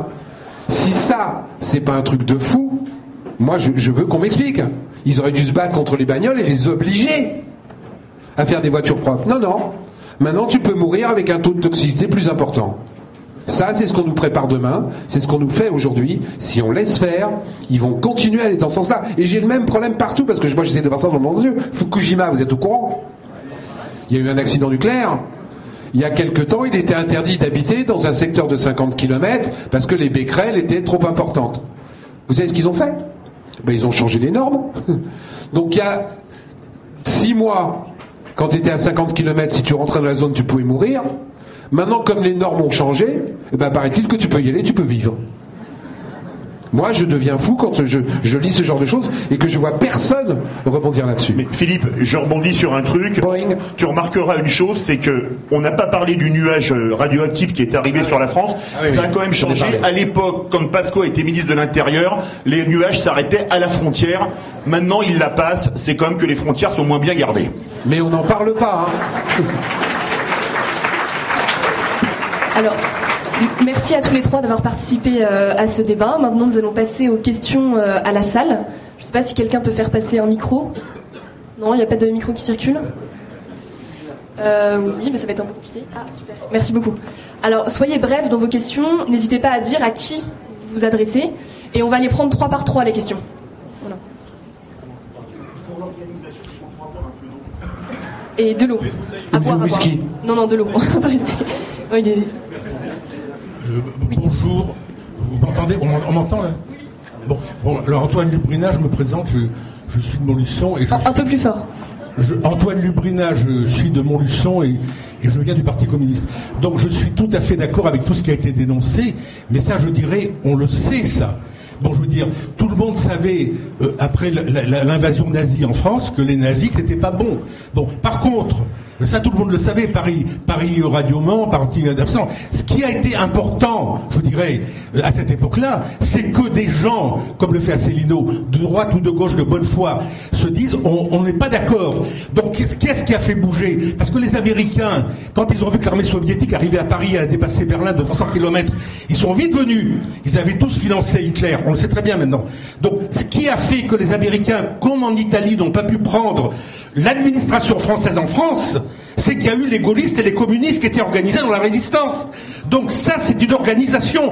Pourquoi Comment on va changer tout ce qui a été dit là? Par une organisation. Et, je veux dire, euh, moi je rejoins l'UPR parce que je retrouve dans l'UPR la possibilité qu'on avait il y a 30 ans dans le Parti communiste de se battre. Alors je dirais simplement ici, je suis très chagrin. Bon, je, je suis d'accord avec ce qu'a fait l'UPR. J'ai fait la campagne euh, électorales, des présidentielles et des législatives, j'étais surpris du nombre de gens qui étaient tellement contents de voir des militants de l'UPR parce qu'ils en avaient entendu parler, et ceux qui connaissaient pas de nous entendre dire ce qu'on avait à dire. Donc je dis simplement une chose ici, je suis très chagriné, bon je l'ai dit, mais je le reproche pas parce qu'ils ont énormément de travail, ils font ces universités. Depuis, depuis les élections, je suis l'arme au pied. J'attends tous les jours d'avoir des tracts papier pour aller sur les marchés, pour aller dans les manifestations de la CGT, pour parler de l'UPR. Donc je ne peux pas y aller. Alors je demande simplement qu'on nous envoie au moins, au moins un truc par, par Internet. Moi, je suis prêt à dépenser 2-3 000 euros pour tirer des tracts et les, à des frais, mais ça m'est complètement égal. Parce qu'on ne peut pas laisser ce pays dans l'état qui a été décrit remarquablement par tous les orateurs, parce qu'on a besoin de se lever. Et quand les gens se lèvent, comme en 36. c'est les danettes, ça. Bon, c'est tout. Non, non. Moi, je ne crois pas aux réseaux sociaux. Je ne crois pas euh, à Facebook et tous ces machins-là. Je crois au contact direct avec les gens. L'organisation, c'est tout. Et des gens qui sont tellement contents de. Déjà, quand je suis arrivé hier, j'ai rencontré des gens à l'hôtel et partout. Rencontrer des gens sympathiques qui ont envie de se battre, qui ont l'esprit ouvert. Ça remonte le moral et ça donne la joie de vivre. Terminé. Merci beaucoup pour votre intervention. Euh, Alors,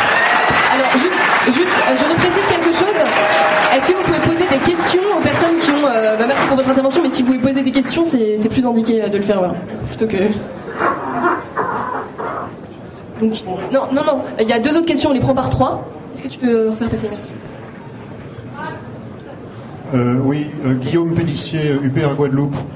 Moi, ce qui me sidère. Plus fort Voilà, Guillaume Pellissier, UPR Guadeloupe.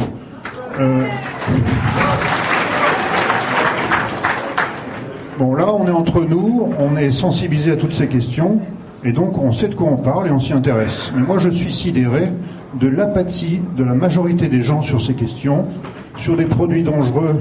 Quand vous en parlez aux gens, ils vous disent Ah oui, mais si c'est autorisé, c'est que c'est pas dangereux. Et moi, ce qui m'inquiète, enfin, la question que je me pose, c'est comment est-ce qu'on fait pour intéresser la majorité des gens à ces problématiques? Parce que les gens sont contre-foot. Et le problème, c'est qu'on n'a pas le temps d'attendre. Une vie, c'est court, et c'est pas dans trois générations qu'on va régler ces problèmes, c'est maintenant. D'accord. quels sont vos, points de vue? Comment, comment intéresser les gens à ces questions? D'accord, très bien. Merci beaucoup. Et une dernière question?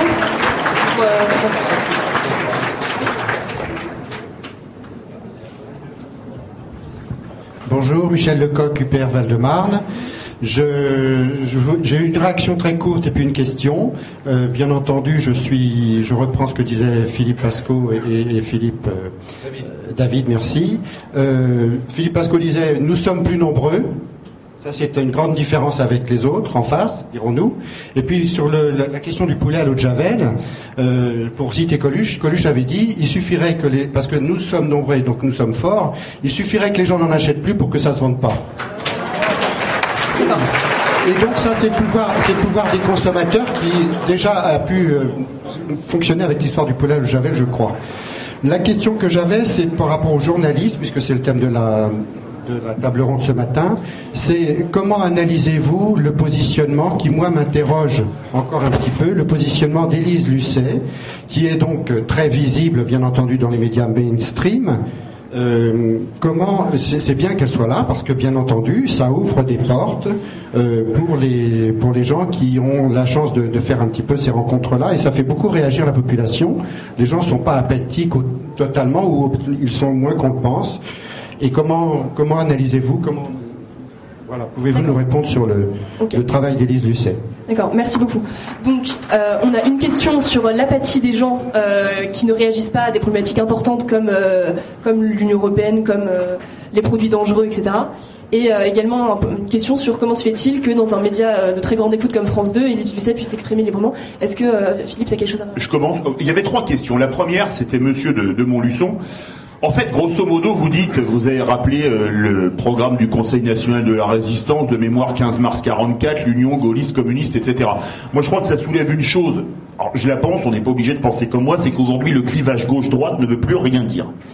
Aujourd'hui, très franchement, vous regardez d'un point de vue euh, économique, euh, allez, euh, Asselineau, Mélenchon, Dupont-Aignan, Le Pen, c'est à peu près compatible. Et de l'autre côté, Bayrou, Macron, les Républicains, le Parti Socialiste, c'est aussi compatible. Le vrai clivage, ce n'est plus le clivage gauche-droite. Le clivage, c'est mondialisation, protection ou souveraineté, vous, vous dites ça comme vous voulez. Ça, c'est le premier point. Donc le clivage gauche-droite, pour moi, c'est comme Capri, c'est fini.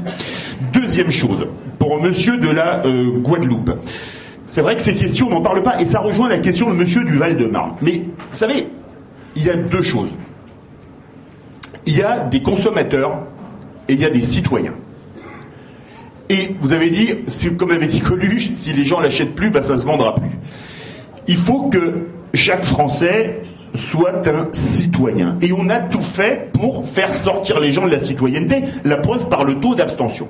Vous savez, regardez, est-ce que dans un pays, quand vous avez du mal, et là Philippe, je pense que tu seras d'accord, je pense que tu seras, qu'on sera tous d'accord, quand des jeunes à bac plus 5 ou plus 8 ou plus 10 ne trouvent pas de boulot, ou alors on leur dit tu vas avoir un CDD au SMIC, quelle est l'image que ce jeune peut avoir alors qu'une péronnelle qui va dire allô, allô, non mais allô quoi?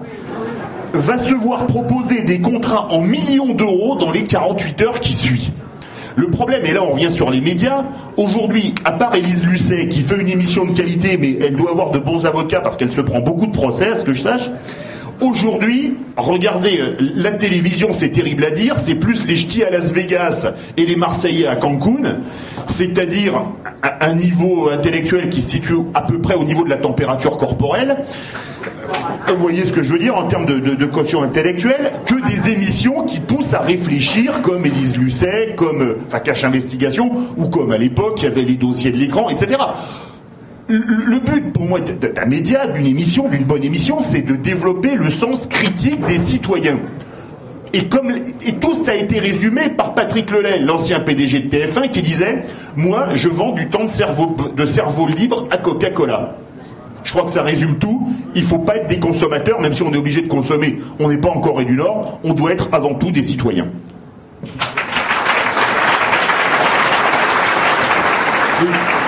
Juste un mot, euh, je suis totalement d'accord avec ce que vient de dire Philippe et je pense qu'effectivement, euh, absolument. Et donc je pense que sur la question de l'apathie, je pense que les citoyens ne sont pas fondamentalement apathiques, ils s'intéressent euh, au sujet politique, au sujet de citoyenneté qui les concerne, mais tu l'as bien dit, tout, absolument tout a été fait pour les décourager, pour les démotiver, pour leur donner un sentiment d'impuissance vis-à-vis de la, de la citoyenneté, vis-à-vis du vote. Pourquoi Parce que ça fait 40 ans que ce sont les mêmes politiques qui sont menées par la gauche, par la droite et que ces mêmes politiques ont les, mêmes effets, c'est-à-dire une dépossession euh, au profit effectivement de l'Union européenne, au, profit euh, des grandes multinationales, qui fait que les gens voient bien qu'ils votent, ça n'a absolument aucun effet sur leur vie quotidienne, ça ne change rien, ou au contraire, parfois ça empire. Alors en revanche, je suis d'accord aussi absolument pour dire que la dernière élection, malgré le fait qu'effectivement il y a beaucoup de choses à dire, a eu malgré tout un avantage, c'est qu'elle a, démontré effectivement euh, quelle était la, nouvelle ligne de partage fondamentale, tu l'as tout à fait bien dit, c'est entre les gens qui acceptent cette soumission euh, de la démocratie aux impératifs euh, des grandes entreprises, aux impératifs de l'Union européenne, et ceux qui souhaitent le refuser, qui souhaitent se réemparer, se réapproprier les sujets qui les concernent au premier chef. Et donc ce qui est important, c'est qu'il y a une structuration politique, effectivement, de toutes les forces qui souhaitent défendre cette idée fondamentale et je pense que c'est quelque chose qui peut, euh, qui peut réussir, euh, qui peut finir par réussir effectivement. Euh, je, vais, être très rapide pour qu'il y ait d'autres questions. Euh, L'apathie, je crois qu'il n'y a pas, mais les gens ne savent pas forcément euh, comment faire. Je vais vous citer deux exemples bien précis. Par rapport à ce que disait le monsieur du Val-de-Marne, je suis parrain d'une chose qui est en train de s'y marquer. Prenez vos crayons, qui s'appelle iboycott.org, dont je suis le parrain, avec Nicole Ferroni et Guillaume Maurice, où on n'est plus des consommateurs, on est des conso-acteurs. On peut tous le faire. Donc notez-le, iboycott.org. On a déjà réussi à faire céder euh, des, gens comme les petits euh, le thon, petits bateaux, etc., qui, qui, qui pêchaient du thon. Mais c'est parce qu'on a dit attention, si vous continuez à faire ça, on n'en achète plus. Et on peut le faire aujourd'hui de par son ordinateur. Donc notez, ça c'est iBoycott.org. Donc on peut être acteur de sa consommation et faire plier les industries. Mais on ne le fait pas assez. Moi je suis foudrage. Euh, les gens, quand il y a une fausse campagne sur la pénurie du beurre qui est balancée dans les médias, tout le monde va en acheter. C'est exactement ce qu'ils voulaient. Non mais on commence. Je ne parle pas des gens qui sont ici. Il y a eu une campagne d'intoxication sur le sucre. Tout le monde a acheté du sucre. Ne cédez pas aux sirènes des médias. Dernier petit point par rapport à ça. Mesopinions.com, casier judiciaire vierge. Ça fait un an que je rame avec cette pétition. En un an, j'ai quand même réussi à avoir 183 000 signatures. Par contre, je jette un chat contre un mur. 48 heures après, j'ai 5 millions de signatures. Cherchez l'erreur. Là aussi, bougez-vous. Il y a des gens comme moi, comme d'autres, qui se défoncent pour essayer de faire changer les choses et on rame. Mesopinions.com, casier judiciaire vierge, 183 000 signatures. Un chat contre un mur, 5 millions de signatures. En 48 heures. Nous sommes aussi coupables de ne pas nous bouger individuellement. On peut tous aller parler, on peut tous faire des conférences. Moi, je suis disponible. Je me déplace sur toute la France, je ne me fais pas payer. C'est en prenant nos bâtons de maréchal, en allant convaincre les gens à par un, qu'on arrivera à les faire plier. Merci beaucoup. Alors, juste, euh, si je peux me permettre, pour répondre à la question sur euh, la présence, la raison de la présence d'Élise Lucet euh, sur France 2, moi, il, me semble que cette émission, elle, elle buzz, donc, enfin, elle, intéresse France 2 parce qu'elle fait de l'audience, et aussi parce que le système, le PAF globalement, il a, un niveau qui est bien intellectuellement moindre que qu'il a, je sais pas, 20 ou même 20, 30 ans, 40 ans. Et euh, on peut pas, enfin, les gens ne se contentent pas de Hanouna, les Ch'ti Mykonos ou les Marseillais. Et donc, pour que le système puisse continuer à fonctionner, il faut qu'il y ait un sas, un petit peu un sas de sécurité avec des émissions intéressantes de temps en temps, parce que sinon les gens deviendraient fous. Donc, cache, investigation, c'est un petit peu le, vaccin, voilà, qui déculpabilise la, médiocrité ambiante euh, du, paysage audiovisuel français. Alors, on va prendre trois autres questions.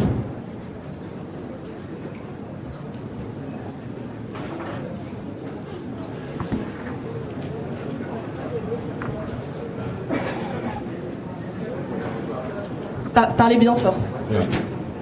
Bonjour à toutes et à tous, bonjour. Bon, j'ai pris quelques petites notes pour éviter un petit pense-bête. Plus fort. J'ai pris quelques petites notes pendant que vous parliez pour euh, me servir de pense-bête. Euh, vous avez parlé d'illettrisme. Il se trouve que dans mon ancienne profession, j'ai été confronté au problème pour mesurer cet illettrisme. Et en 2004, nous étions à 12% d'illettrisme dans ce pays. Aujourd'hui, je pense qu'on en est aux alentours de 20%. Je me suis posé la question de savoir pourquoi ces jeunes ne savaient plus lire à 20 ans ni écrire. Et l'affaire de, Rosine Bachelot avec son fameux H1N1 euh, m'a un petit peu mis, enfin c'est mon opinion, on n'est pas je ne me croire, m'a un petit peu mis la puce à l'oreille, justement par rapport aux réseaux sociaux qui nous a sauvés sur le, coup du H1N1. Je me suis dit, mais si demain plus personne ne sait lire et écrire, les, les réseaux sociaux ne servent plus à rien et Internet ne sert plus à rien les gens s'en. Donc c'est facile à ce moment-là de, couper court. La géopolitique, vous avez dit les, journalistes, vous avez évoqué vite fait la géopolitique. Il se trouve que mon ancien métier aussi euh, était de cette partie-là. Moi, je suis effaré effectivement de ce qu'on peut entendre à droite à gauche dans les médias, mais là, il y a de la manipulation, comme vous l'avez bien signalé, et c'est surtout nos hommes politiques. Quand je vois un Nicolas Sarkozy, un François Hollande, et aujourd'hui un Emmanuel Macron, euh, comment ils font de la géopolitique, je suis désolé, de la géostratégie, je suis effondré. Ces gens-là, excusez-moi d'être violent, mais ne piquent rien en géopolitique. Et, quand je vois qu'on leur confie les, rênes du pays, je suis vraiment euh, effaré. On pourrait parler de la Syrie longtemps à ce sujet-là, mais on ne sait pas le, sujet. Euh, oui, la question à venir.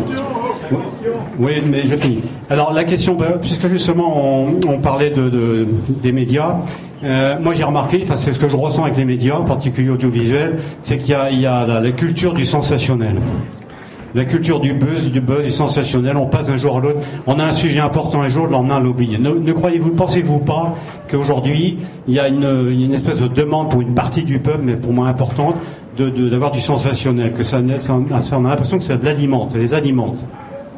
Parce qu'il y a beaucoup de sources d'information aujourd'hui. Moi, j'ai l'impression qu'on est, les gens sont de moins en moins informés. On, on devient feignants. Plus il y a de sources d'information, moins ils s'informent, moins ils sont informés. Ils sont, devenus feignants. On est devenu un peuple de feignants. Parce que moi, je lis Le Monde diplomatique. Vous en penserez ce que vous voudrez. Mais c'est un journal dans lequel, par exemple, propos de Macron, ils ont fait un dossier sur l'élection de Macron. On a tous les détails. Comment il a pu arriver là. Elle a été posée la question. Oui, parce qu'il faut que tout le monde puisse s'exprimer. Donc, voilà. Alors bon, ma question c'est euh, est-ce que vous ne pensez pas, vu de votre côté journaliste, qu'aujourd'hui, justement, vous répondez peut-être à une demande du peuple de faire du sensationnel? Pour ça, ils sont feignants, ils n'ont pas besoin d'aller chercher ailleurs. D'accord, merci beaucoup. Essayez vraiment d'être plus court dans les questions, sinon on ne va pas s'en sortir. Hein. Une question super courte, Eric Mercier, UPR oui. Euh, Maine-et-Loire. Euh, comment est-ce qu'un journaliste obtient sa carte de presse euh, Est-ce que ça a des, des, intérêts, des impacts au niveau impôt pour eux? Est-ce que c'est facile d'obtenir une carte de presse ou voilà beaucoup se, se présentent comme journaliste J'ai une carte de presse. En fin de compte, euh, moi je me pose des questions sur cette, cet objet. D'accord, merci. Une troisième? Oui. Merci. Euh, oui. Vous prêchez, vous prêchez des convaincus? Euh, tous ici, on est conscient de plein de choses. Euh, Qu'avez-vous à dire sur les populations immigrées et tous ceux qui sont aux minima sociaux et qui justement euh, nourrissent le système et n'ont pas les moyens de consommer autre chose que de la merde? Mais j'aimerais bien, je ne connais pas les chiffres, mais j'aimerais bien savoir quelle proportion représentent ces populations immigrées et aux minima sociaux, parce que euh, euh, voilà, quelle est leur force de vente, quoi. D'accord. Merci. On va en prendre une quatrième, comme ça, ça ira plus vite. Euh, Hervé Pérez, euh, délégation 38, euh, Isère. Oui. je vais être assez bref. On, a on est tous d'accord sur le constat que l'on fait à l'heure actuelle de la situation géostratégique, politique et économique, tout ça. Voilà. Ma, ma question, c'est aujourd'hui, tous les, les journalistes, qu'ils soient formés dans des écoles de journalistes ou pas, quelles sont les réponses que vous avez à proposer pour revenir au sujet véritable de votre table ronde, qui était liberté d'expression? Donc pourquoi vous ne créez pas des médias indépendants? Quels sont les points de blocage? Qu'est-ce qui vous bloque aujourd'hui de créer des nouveaux journaux comme euh, il a été créé à la fin du 19e siècle, au 20e siècle? Pourquoi vous ne créez pas enfin vos, vos médias indépendants et libres pour que vous puissiez vous exprimer? Merci. Merci. Ouais, tu, tu, tu veux commencer euh, par...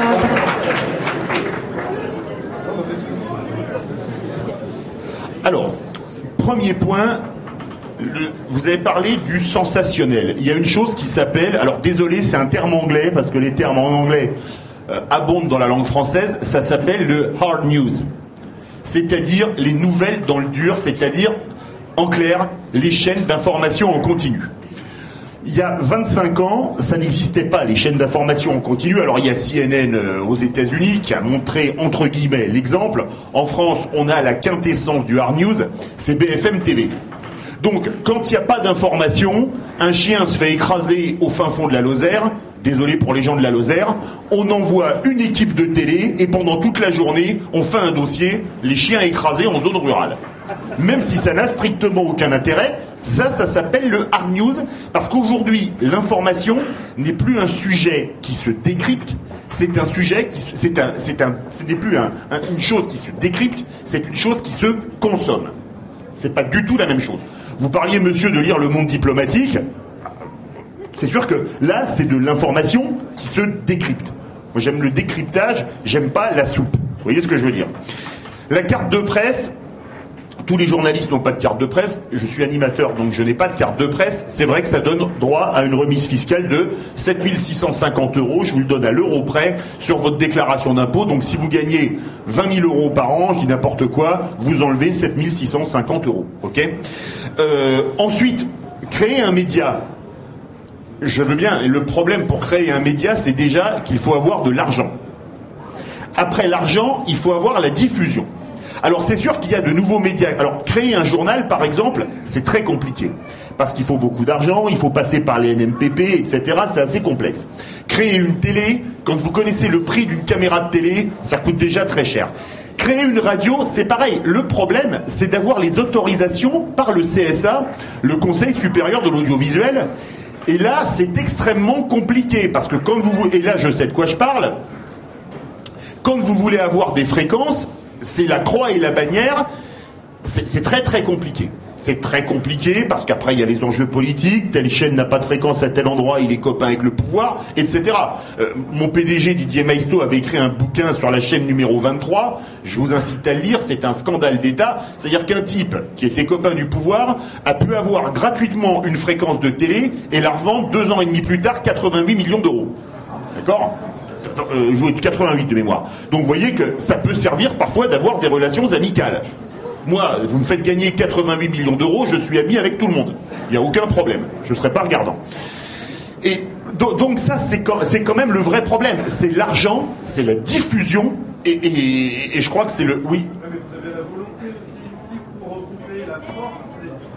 Oui, oui, la volonté, etc. C'est très bien, mais la volonté ne, fait pas tout. oui. Mais, on, agit sur les médias où on travaille. Hein. Ouais.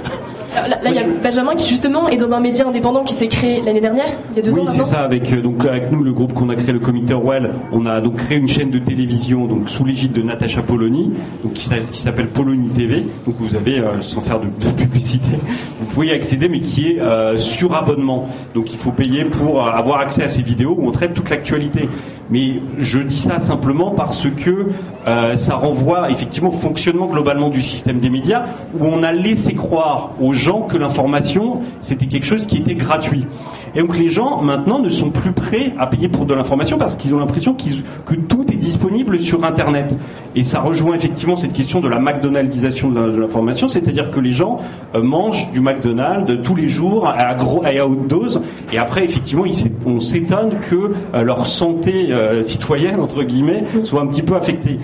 C'est logique, mais effectivement, l'information de qualité, se payent. Donc c'est les journalistes, effectivement, mais c'est aussi euh, les citoyens euh, de faire le tri entre les dépêches copier-coller, entre euh, le sensationnel et entre des informations qui effectivement vont leur permettre, comme dans le monde diplomatique, comme dans d'autres supports, d'avoir accès à une information, à une information qui sera un petit peu émancipatrice dans le sens de leur permettre après de faire des choix éclairés, de comprendre le monde qui les entoure, etc. Euh, donc, voilà, je pense que ça va aussi dans les deux sens et euh, l'information se paye. Oui, je totalement dans le sens de Benjamin. C'est vrai que l'information a un coût et aujourd'hui, comme tout le monde est habitué à avoir du gratuit, plus personne ne veut mettre d'argent dedans. Sauf que quand vous allez chez votre boulanger, vous payez votre baguette et parfois je vois des, commentaires sur les réseaux sociaux. Ah, mais l'accès euh, de l'article est payant. Bah oui, mais enfin, tu, quand tu vas acheter du pain, tu le payes ton pain. Donc le, journaliste aussi, il a un métier, il travaille. faire un reportage, c'est extrêmement cher. C'est aussi pour ça que aujourd'hui, les jeunes journalistes il y en a beaucoup qui vont plus sur le terrain. Ils sont enfermés dans, ce qu'on appelle la, newsroom et ils, copient, ils bâtonnent de la dépêche, ils la copie-collent, voilà, euh, faute comprise, parce qu'on leur demande de faire du rendement. Et, euh, donc il y a de plus en plus de, jeunes aujourd'hui qui sont dans les écoles de journalisme qui aimeraient faire ce métier, mais euh, quand ils arrivent sur le terrain, enfin du coup pas sur le terrain, dans, les salles de rédaction, bah, ils, font pas ce qu'ils avaient rêvé au départ. Quoi. Ils font, ils font un métier assez répétitif, pas forcément toujours intéressant.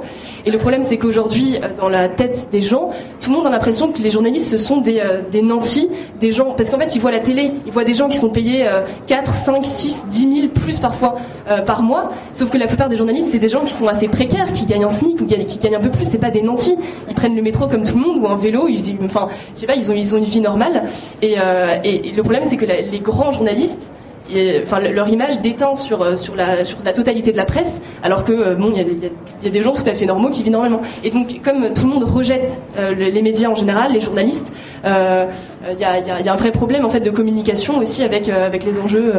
voilà, Est-ce que je peux ajouter un tout petit truc, tu permets? Ça, c'est quand même quelque chose que j'ai découvert les premières fois où j'ai fait des interviews les attachés de presse, etc., me disent, m'appellent la veille, me disent, il faudrait m'envoyer les questions pour demain. Je dis, mais attendez, moi j'envoie pas les questions. Alors, moi j'étais béotien, j'étais nouveau. On me dit, mais vous savez pas qu'on envoie tout le temps les questions avant? Je dis, bon, ces cas-là, ça n'a aucun intérêt, c'est euh, plus une interview.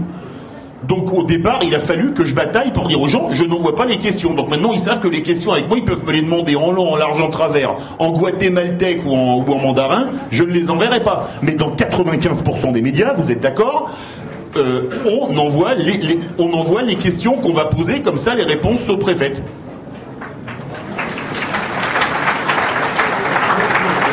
Juste, la carte de presse.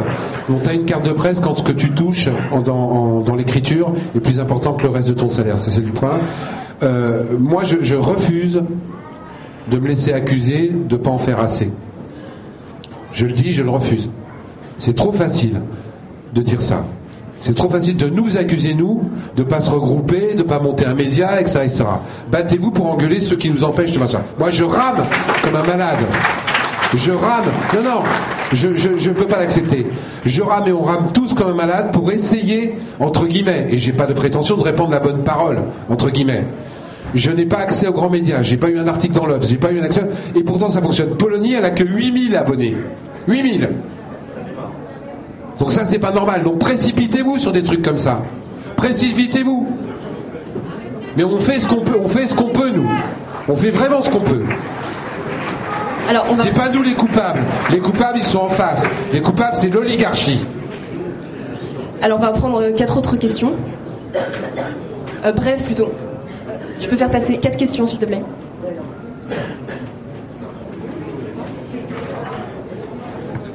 vous écoute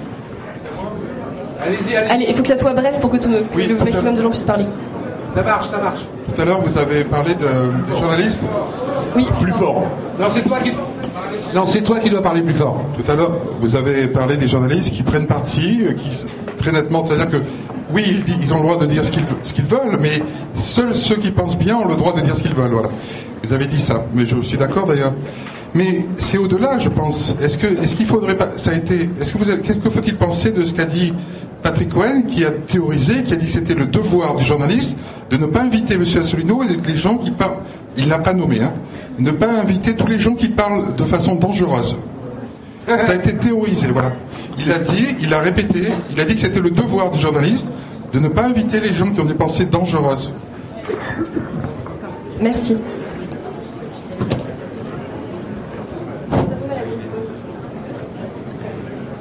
Alors, pour le comité euh, je voudrais savoir si ça vous intéresse d'avoir la collaboration d'une équipe de médecins qui a beaucoup travaillé sur ces sujets médicaux, parce que la santé, ça intéresse tout le monde. Je vous donne deux ou trois exemples. Le professeur Serralini, directeur de recherche au CNRS Camp, a montré que les produits Monsanto sont cancérigènes. Donc c'est l'État, ça n'a été suivi d'aucun effet.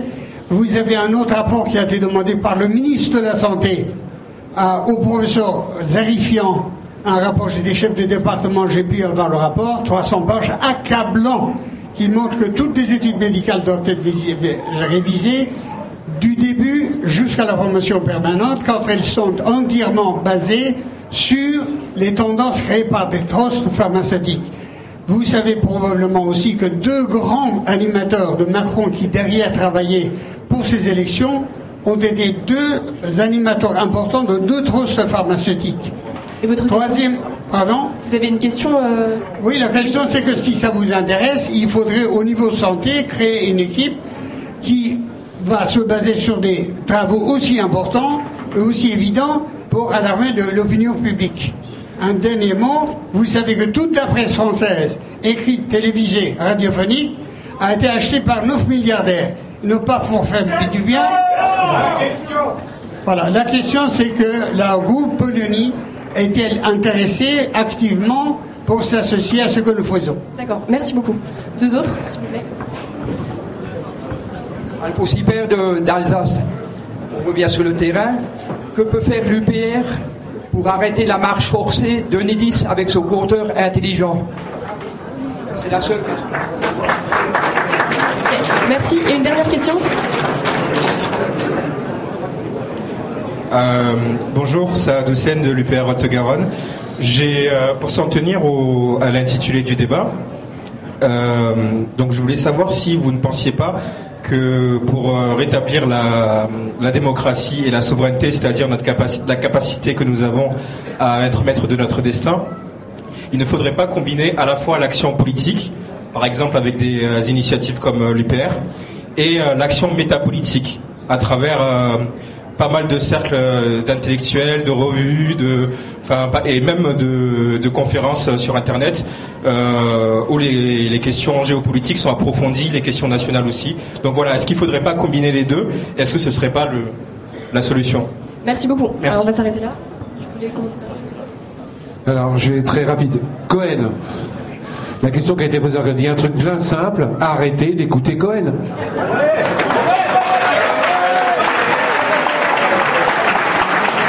nous sommes encore dans un pays où on peut le faire. Donc moi j'ai été foudrage par ces déclarations. Arrêtez d'écouter Poète, répondez-vous sur les réseaux sociaux, vous allez voir qu'il va se calmer. Ça c'est le premier point. Linky. Linky, moi aussi je me bats contre ça dans d'autres choses parce que c'est une aberration. Pour la petite histoire, les compteurs existants sont encore valables. Euh, ils appartiennent aux communes, donc c'est une escroquerie et on ne sait pas où ça va donner. Faites du lobbying chacun dans vos communes. Allez voir vos maires, allez voir les conseillers municipaux, montez des groupes et faites pression pour que le, maire ponde un arrêté pour empêcher d'installer le Linky. C'est tout. Pour l'instant, il n'y a pas d'autre combat. Moi, je suis devant la porte, je les attends avec mon fusil. Ils le savent, ils ne sont pas encore venus. Et la troisième question, excusez-moi, tous les trois autour de la table, on n'est pas membre de l'UPR. Donc pour toutes les questions que vous avez, voyez François qui est très compétent là-dessus, il va vous expliquer comment monter des trucs.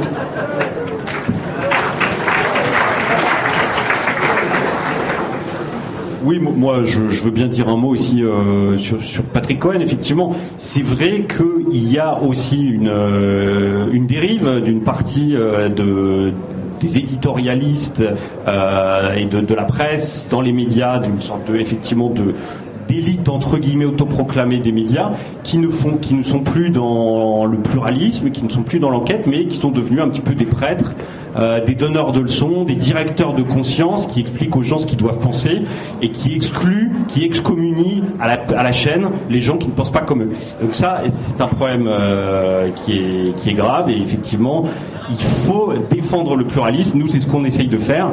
Et euh, le travail journalistique, ce n'est pas de dire aux gens ce qu'ils doivent penser. Nous, au sein de Polonie TV, par exemple, on invite des gens qui ne sont pas d'accord avec nous. Mais ce qui est incroyable, c'est que des gens qui détiennent 90%, 95% de la parole médiatique n'acceptent pas, eux, d'entendre, ne serait-ce que d'écouter les gens qui, eux, n'ont jamais accès à la parole. Donc ça, c'est vrai que c'est un problème fondamental, on est tout à fait d'accord avec vous, et c'est vrai aussi que c'est aussi à vous eh ben, de vous brancher sur des médias alternatifs.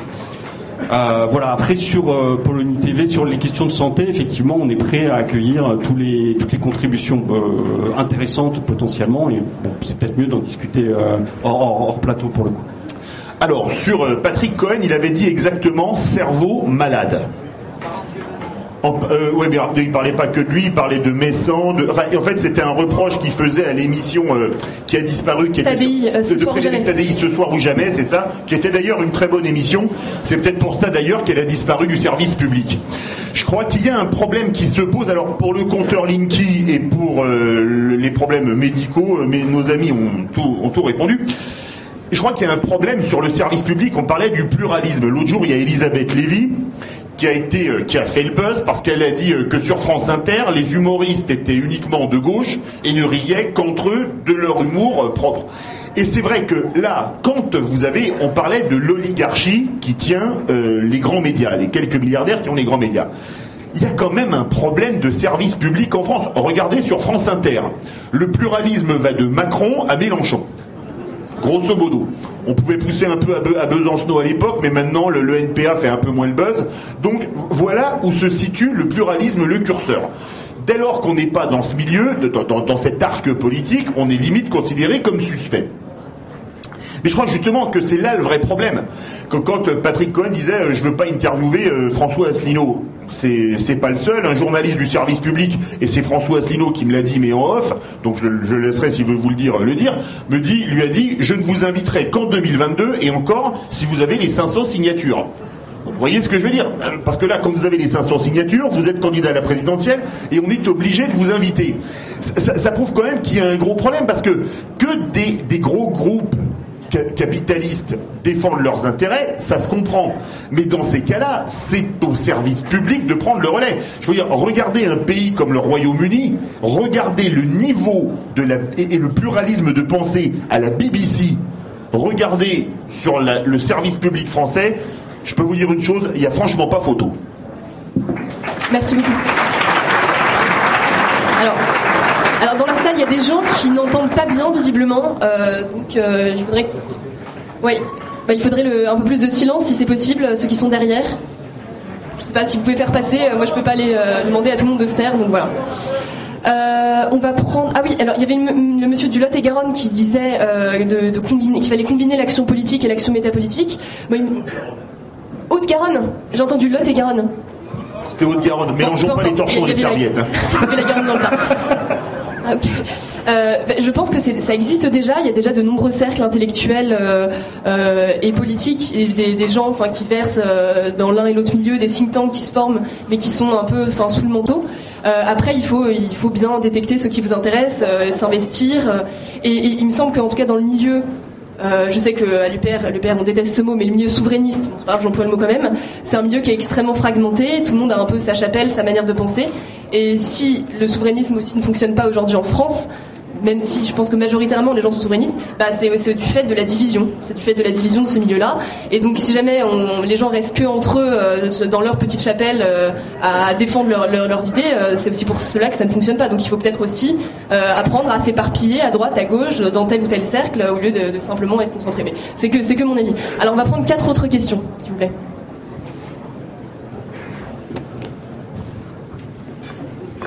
Oui, bonjour, Gilda du Maine-et-Loire. Euh, je voudrais revenir en fait au sujet de la liberté de la presse, parce que vous avez bien raison, euh, c'est pas à vous de régler tous les problèmes. Et à l'UPR, on a une petite tradition dans ce mouvement, c'est qu'on est bien mettre la main à la pâte. Donc la question, je vais vous regarder comme si vous étiez des consultants, et qu'est-ce que vous pourriez nous conseiller pour ce que nous pourrions faire pour la liberté de la presse?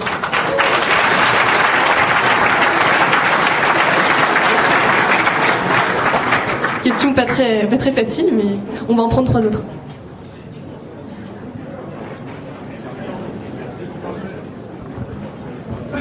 Bonjour François, euh, Sartre. Ma question s'adresse à Philippe Pasco. Euh,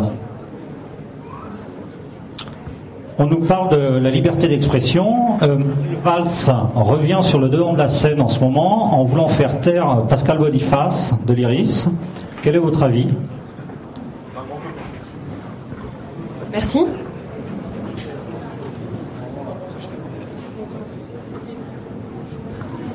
Bon, euh, donc euh, Monique de l'Essonne.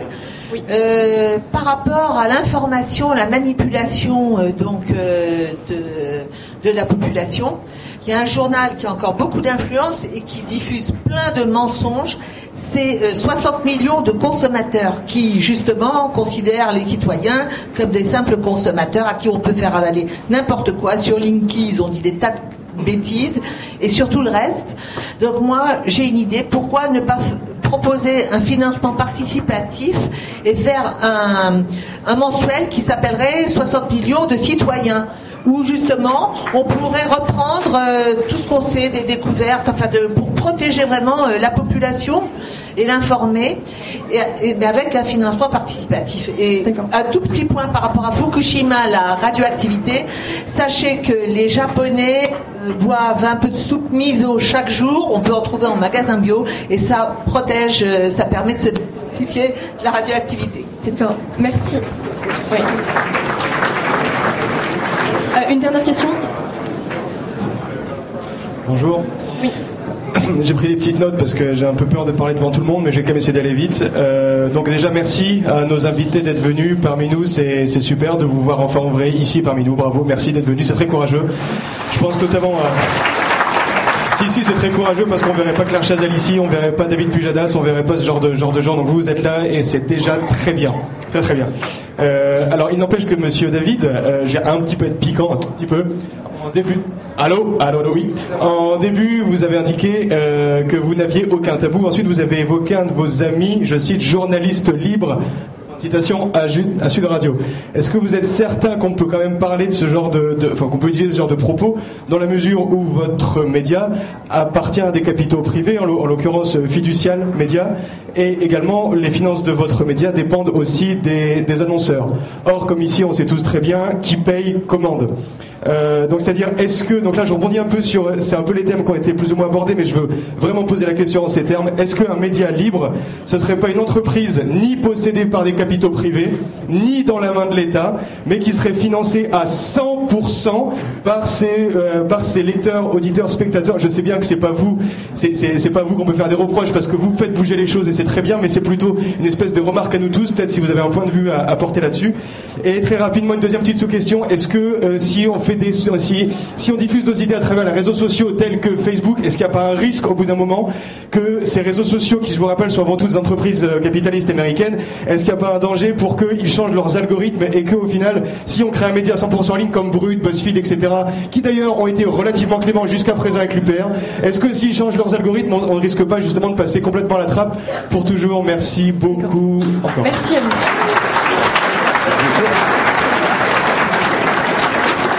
Alors déjà, merci pour votre question. Sur la liberté, je vous avouer une chose.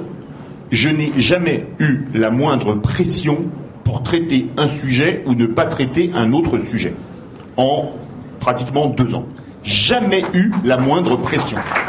Comme je dis, on a la conf de rédac, on dit bon aujourd'hui on va faire un seul contre tous sur tel thème, je vais plutôt prendre telle position, même si c'est exactement le contraire de ce que je pense. Ça m'arrive pour déclencher le débat et donner la parole à, d'autres personnes. C'est le principe. Et euh, on appartient à un, groupe, hein, oui, vous l'avez dit, fiducial, très gros groupe français, groupe français, c'est important, et qui travaille avant tout avec les TPE, PME, par l'expertise comptable, euh, la vente de, produits, de tout, ce qui est produits de bureautique, etc. en ligne. On a une liberté totale, et je peux vous dire que ça, c'est vraiment extraordinaire. Et on a, euh, et malgré cette liberté totale, en un peu plus d'un an euh, d'émission, j'ai vraiment l'émission totalement, on en est à zéro procès. Zéro procès parce qu'on n'est pas trash. Euh, ce qu'on dit, c'est vrai, c'est factuel, et c'est pareil pour toute la grille des programmes. Ça, ça me paraît essentiel. Le deuxième point, que peut-on faire pour la liberté de la presse? Ben, on a tous notre rôle, et je reviens, le citoyen et pas le consommateur. Comme tu le disais, Patrick, si vous voulez pas en... Excuse-moi, Philippe. Non, parce que tu parlais de Patrick Cohen, je te confonds pas encore, il n'y a pas de problème. C'est juste, c'est Alors, je, tiens à me dédouaner, c'est un lapsus non révélateur. Absolument pas révélateur, tu peux confirmer. Hein. si on veut pas écouter, ben on n'écoute pas. Si vous voulez pas, si vous voulez boire du vin blanc, ben vous n'êtes pas obligé d'acheter du vin rouge. Si vous voulez boire du Coca-Cola, vous n'êtes pas obligé d'acheter du Pepsi-Cola. Ben c'est exactement la même chose. À vous de consommer citoyen. Benjamin. Moi, je, voudrais, je, voudrais dire quelque chose sur cette question des médias qui, me paraît important parce que on peut parler de tel ou tel dysfonctionnement, de telle ou telle personnalité qui est sectaire, de tel ou tel média euh, qui ne dit pas la vérité, etc. Mais je pense qu'on est là parmi vous aussi euh, pour aborder vraiment les questions de fond. Et je pense que c'est une question à la fois d'organisation et de régulation. Euh, je, prends juste un parallèle que moi je connais bien, qui est le secteur euh, financier. On nous a expliqué pendant 30 ans que euh, la dérégulation du secteur financier, c'était la panacée, c'était le nirvana, ça allait permettre d'enrichir tout le monde, et grâce à ça, eh bien tout, allait bien se passer. Et qu'est-ce qui s'est passé? C'est que le secteur financier, qui était censé avoir un, une mission de société, qui était de prêter aux, citoyens, de prêter aux entreprises, est devenu un casino complètement fou. Et avec la chute de Lehman Brothers, on, a, on, on s'est rendu compte à quel point la finance dérégulée était devenue quelque chose de totalement délirant. Et on a dit, bon bah, il faut remettre de la régulation là-dedans. Et moi, je pense qu'il y a un parallèle avec le secteur des médias, où effectivement, il a été soumis à la même, à la même purge ultralibérale, c'est-à-dire qu'il est soumis désormais uniquement à la tyrannie de l'audimat. Et c'est ça le, problème fondamental, c'est que c'est devenu euh, quelque chose qui est soumis à la loi du marché. Et donc, euh, si Nabila fait un milliard de téléspectateurs, on va, euh, eh bien, Nabila va faire la une des journaux, tout simplement. Et donc, c'est ça le problème fondamental. Et je voudrais dire quelque chose, c'est que le problème, c'est que qui va réguler les gens qui eux-mêmes euh, disent le bien et le mal, qui sont les médias, effectivement. Et je, pense que l'élection de Donald Trump, par exemple, est quelque chose d'extraordinaire, parce que aucun média, aucun média quasiment, des personnalités ici et là avaient dit attention, euh, euh, Donald Trump peut-être va être élu, mais tous les médias quasiment dans leur intégralité avaient dit il n'a aucune chance, aucune chance d'être élu. Et donc l'élection de Donald Trump, c'est le Lehman Brothers des médias américains. C'est une, une faillite complète. Mais aucune, aucune, aucune leçon n'en a été tirée. Pourquoi? Parce qu'il faudrait que les médias soient, capables d'une capacité d'autorégulation et de dire eux-mêmes sur eux, nous avons complètement foiré, il faut absolument changer les règles. Donc, moi, je pense, quitte à être un peu contrariant par rapport à effectivement toute cette vogue de euh, la liberté des réseaux sociaux, de toute cette libéralisation, de cette atomisation, moi, je pense qu'il faut un régulateur du domaine, dans le domaine des médias. Je pense qu'il faut davantage de régulation. Philippe, tu voulais réagir? Oui, juste un chiffre. Sur 200 instituts de sondage aux États-Unis, 194 mettaient Clinton gagnante. C'est vraiment le Lehman Brothers des sondages. Merci. Et Philippe, sur la question sur Boniface euh, Sur euh, Boniface et sur Valls, euh, moi je constate aussi, je le connais bien, le loustique. J'ai bossé 9 ans avec lui. mais on je suis là d'ailleurs pour la petite histoire, pour que les gens qui me. Je suis la seule personne qui me soit battue physiquement deux fois avec Valls.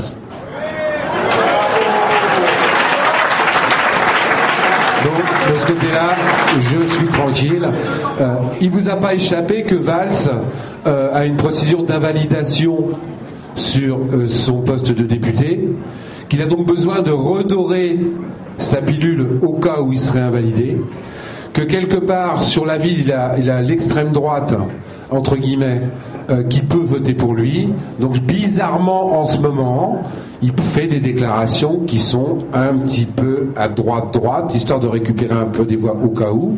Il vous vous a pas échappé non plus qu'il a fait allégeance, plus qu'allégeance que ce qu'il a même été à un séminaire de travail euh, des, des gens en marche et qu'il espère, je crois, avoir l'investiture de En Marche si par bonheur il était invalidé. Maintenant, euh, je ne sais pas ce que ça va donner, mais connaissant Manuel, Manu, Manu, si tu m'écoutes, il supporte pas quand je dis ça.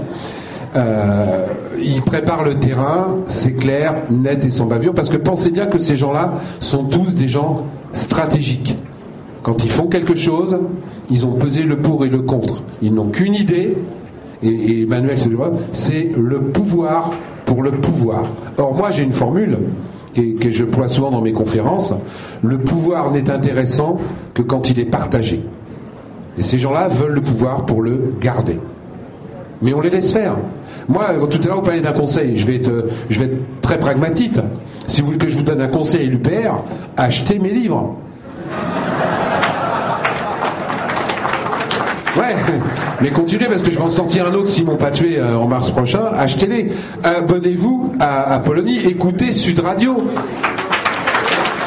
Essayez, essayez un maximum d'aller vers des rebelles et non vers des conventionnels.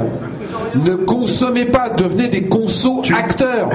Tu, tu permets que je rajoute, l'autre jour j'ai mon rédacteur en chef qui prend un taxi et il lui dit euh, au chauffeur, il dit, euh, vous pouvez mettre Sud Radio, mais une histoire vraie. Hein. Il dit, euh, vous voulez écouter la radio des renégats et l'autre, il dit Pourquoi vous dites renégat Parce que je suis le rédacteur en chef. Et il dit Mais moi, c'est positif. Vous êtes, vous êtes, la seule radio où on entend les gens qu'on n'entend pas ailleurs. Donc vous êtes des renégats, des rebelles, comme vous voulez, mais ça me plaît. Et le type l'avait déjà programmé dans son taxi. Il a dit Je vous le mets tout de suite. Il a appuyé sur le bouton présélectionné. Et cette affaire a fait le tour de la rédac parce qu'on a beaucoup ri. Ouais. Et, là aussi, je le monsieur qui a parlé tout à l'heure, moi, c'est pas important à Sud Radio qui paye. Pour moi, c'est pas important. L'important, c'est qu'il laisse la liberté à l'intérieur. Et aujourd'hui, je dis bien aujourd'hui parce que souvent, c'est un sujet de discussion que j'ai avec Philippe, je dis Ah, vous êtes encore libre. vous pouvez encore dire ce que vous voulez. Pour l'instant, j'en suis la vivante parce que je suis aussi invité comme François Asselineau à Sud Radio, alors qu'il y a plein de médias qui m'invitent pas, parce que je suis pas contrôlable, que je suis incontrôlable. Ces gens-là, même si c'est des financiers qui payent, aujourd'hui, ils laissent la liberté d'expression à l'intérieur. Profitez-en parce que ça marche comment? Les mecs, c'est des financiers, hein. S'ils s'aperçoivent que de laisser la liberté d'expression, ça marche, ils vont continuer. Quand on vous sert de la merde à la télé, pourquoi? C'est parce que les gens la regardent. Les gens regardent la télé, c'est encore un média libre. Vous n'êtes pas obligé d'appuyer sur le bouton. Vous n'êtes pas obligé de regarder des émissions de merde. Même pas obligé Mais les gens là-haut, plus vous regardez des émissions de merde, plus ils vous en servent. Merci. Alors, on va prendre quatre. Excuse-moi, je confirme, Philippe Pasco est incontrôlable. Là, il a dit vrai. Alors, on prend les quatre dernières questions et après, on, on clôturera euh, ce débat. Bien. Merci. Euh, deux petits points et ma question. Tout d'abord, je me présente, Patrice Le Riche, UPR, Londres, très intéressé par les questions de culture. Et dites-moi, il n'y a, que des mecs de l'UPR là. Hein. Semble-t-il. Il y a de nombreuses années, Coluche se moquait de la presse en montrant, lors d'une émission de télévision, deux journaux identiques de la presse de Hersan. Aujourd'hui, les journalistes qui partent en conflit militaire reçoivent des formations avant de partir. Il y a des débriefings qui leur permettent de comprendre comment se comporter ensuite comment rapporter cette information. Est-ce que vous nous dites, est-ce que vous nous indiquez que les journalistes, vous avez mentionné Cohen il y a quelques minutes, est-ce que vous nous dites que les journalistes qui sont en conflit, qui gèrent le conflit entre l'élite et les populations, eux, ne reçoivent pas de formation Merci. Euh, on n'a pas très bien compris le sens de la question en fait. Sur quel. Euh, rapidement, c'est-à-dire une formation pour, pour faire quoi pour euh, faire les, journalistes, les journalistes qui partent en conflit physique, en conflit de guerre, reçoivent des ah formations. Est-ce que vous nous dites que les journalistes qui participent au conflit ou qui éclairent le conflit entre les populations, le conflit que nous avons aujourd'hui, eux ne reçoivent, pas de, ne reçoivent pas de formation. Ces journalistes s'appellent dans certains médias les chiens de garde. Est-ce que eux, les chiens de garde, ne reçoivent pas de formation? Merci. D'accord, merci. Alors, trois, trois autres? Oui, Gérard Poulain, je suis le maire de Vieuxbourg. Je ne viens pas vous.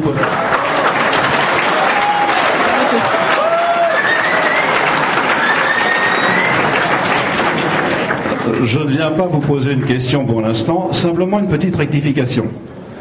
Euh, parce que vous avez mis tout à l'heure, euh, lorsque vous avez parlé du compteur Linky, vous mettez un peu en défaut les maires. Et ça, je ne peux pas euh, le laisser passer parce que les gens ici qui nous entendent vont aller voir leur maire et leur demander de prendre des délibérations pour justement s'opposer à Linky. Alors je vous rassure tout de suite, ça, ce n'est pas possible parce que euh, la mise en place des compteurs Linky a été euh, s'appuie sur une loi et des conseils municipaux, des maires ont pris des délibérations, et lorsqu'on les donne au service, au contrôle de l'égalité, ils sont systématiquement transmis au tribunal administratif qui les annule. Non, madame. Non, madame. C'est faux. Attendez, euh, là, Non. Pour l'instant, madame, c'est faux. Délibérations des conseils municipaux qui ont été pris en France ont été annulées. Monsieur le maire, monsieur le maire, si je peux me permettre, sans, sans avec euh, alors c'est pour juste, pardon, juste, c'est simplement pour ne pas euh, porter le discrédit sur les maires. Je hein, n'ai pas porté. beaucoup de maires sont opposés à cela, mais malheureusement, on ne peut pas se battre. non, c'est une erreur. Ce n'est pas mon discours. J'ai dit allez voir maire. Je vais vous expliquer. Tout combat est perdu quand vous l'avez pas fait. Donc je suis d'accord qu'aujourd'hui la loi est contre les maires. Je suis d'accord. Mais imaginez, parce que nous sommes, encore une fois, et on en a parlé tout à l'heure, le nombre il y a 36 000 communes en France. Si l'ensemble des maires font un arrêté qui va être rejeté par la préfecture ou transmis au tribunal administratif, ils seront obligés de revoir les choses. C'est parce que vous cédez devant l'apparence d'une loi félonne que ces gens-là gagnent. Donc c'est pas, ce n'est pas, Ce n'est pas parce que la loi est mauvaise qu'il faut la suivre. Donc, ok, ils ont verrouillé la loi sur le Linky, posez quand même des arrêtés qui seront rejetés.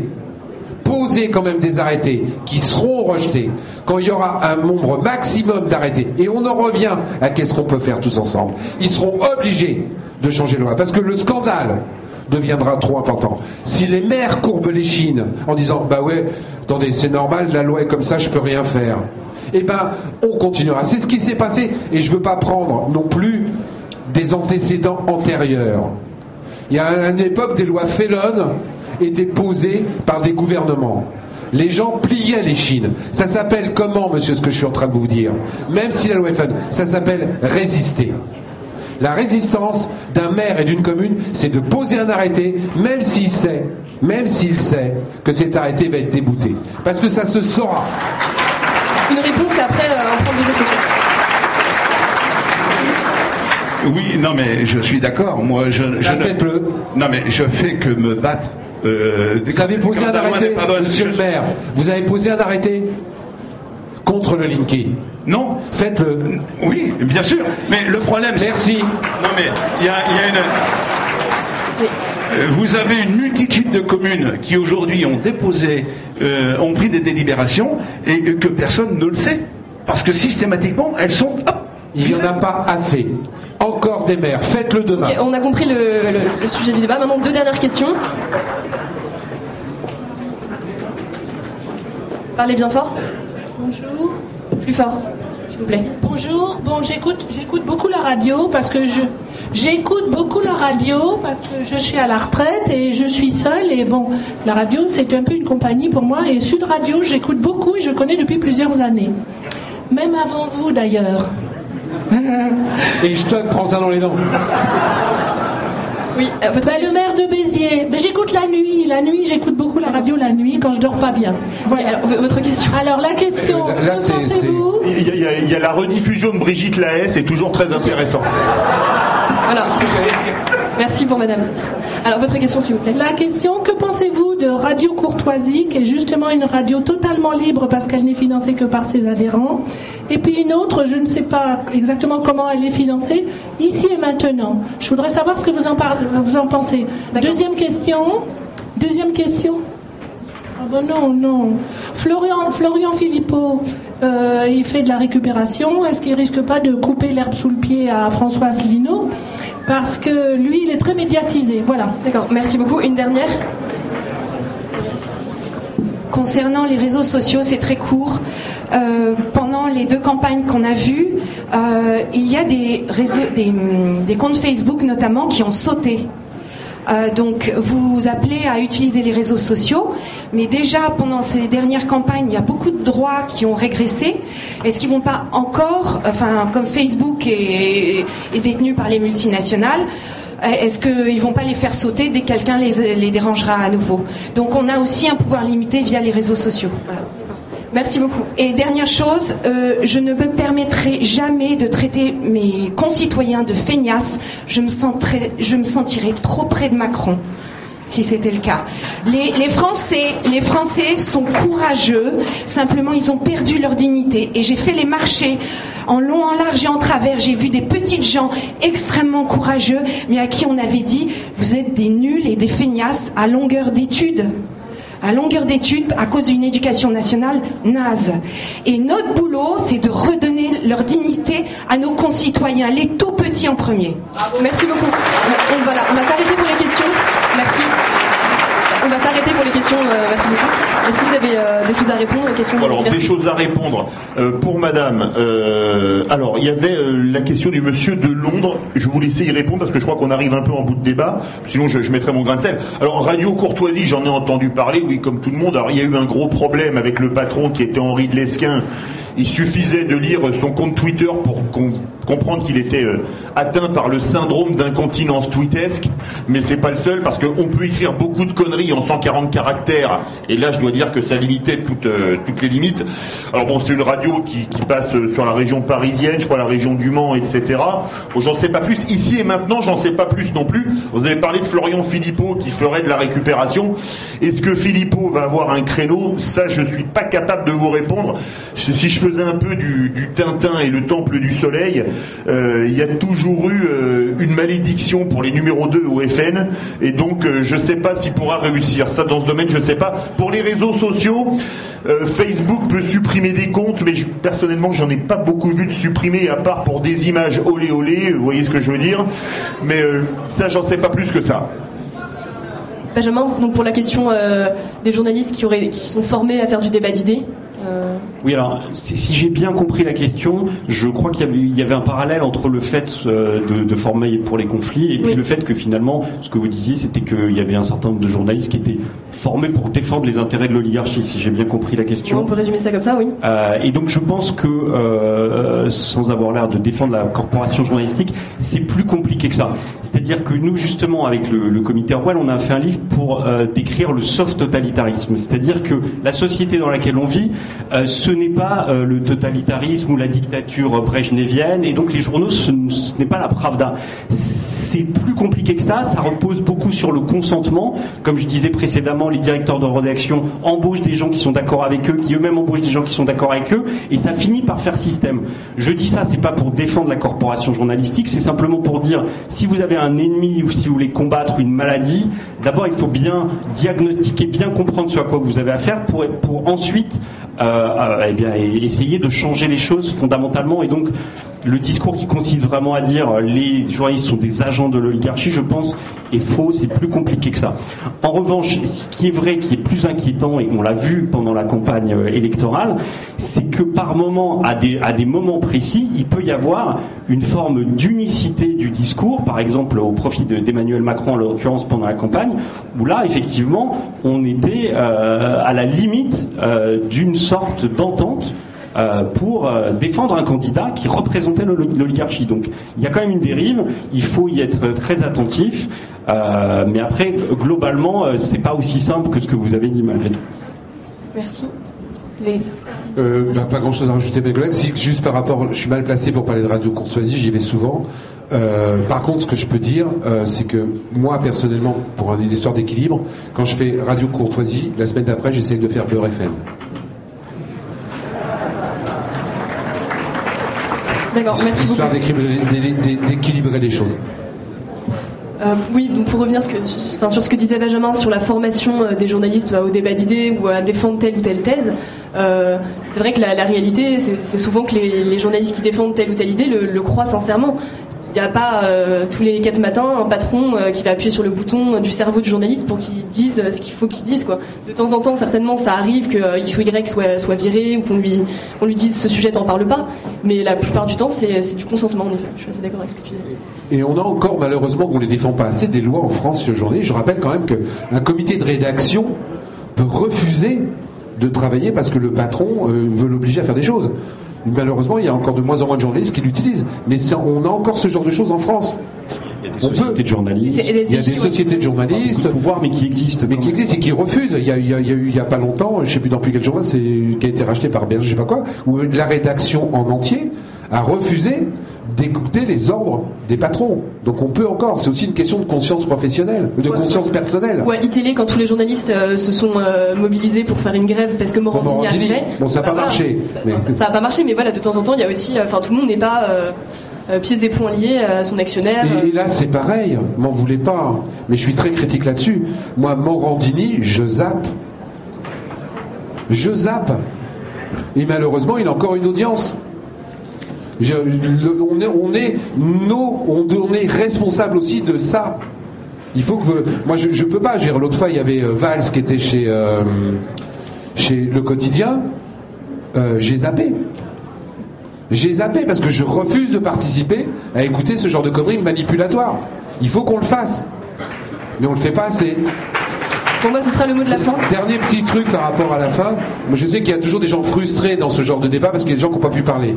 J'ai des cartes de visite avec mon nom, mon téléphone et mon email. Je les donne à qui veut. Je réponds à tous mes mails. Donc, si vous avez des questions à me poser après, n'hésitez pas. Je réponds à tous mes mails. Bah, merci à vous tous d'avoir suivi ce débat. C'est l'heure de la pause. Merci à tous.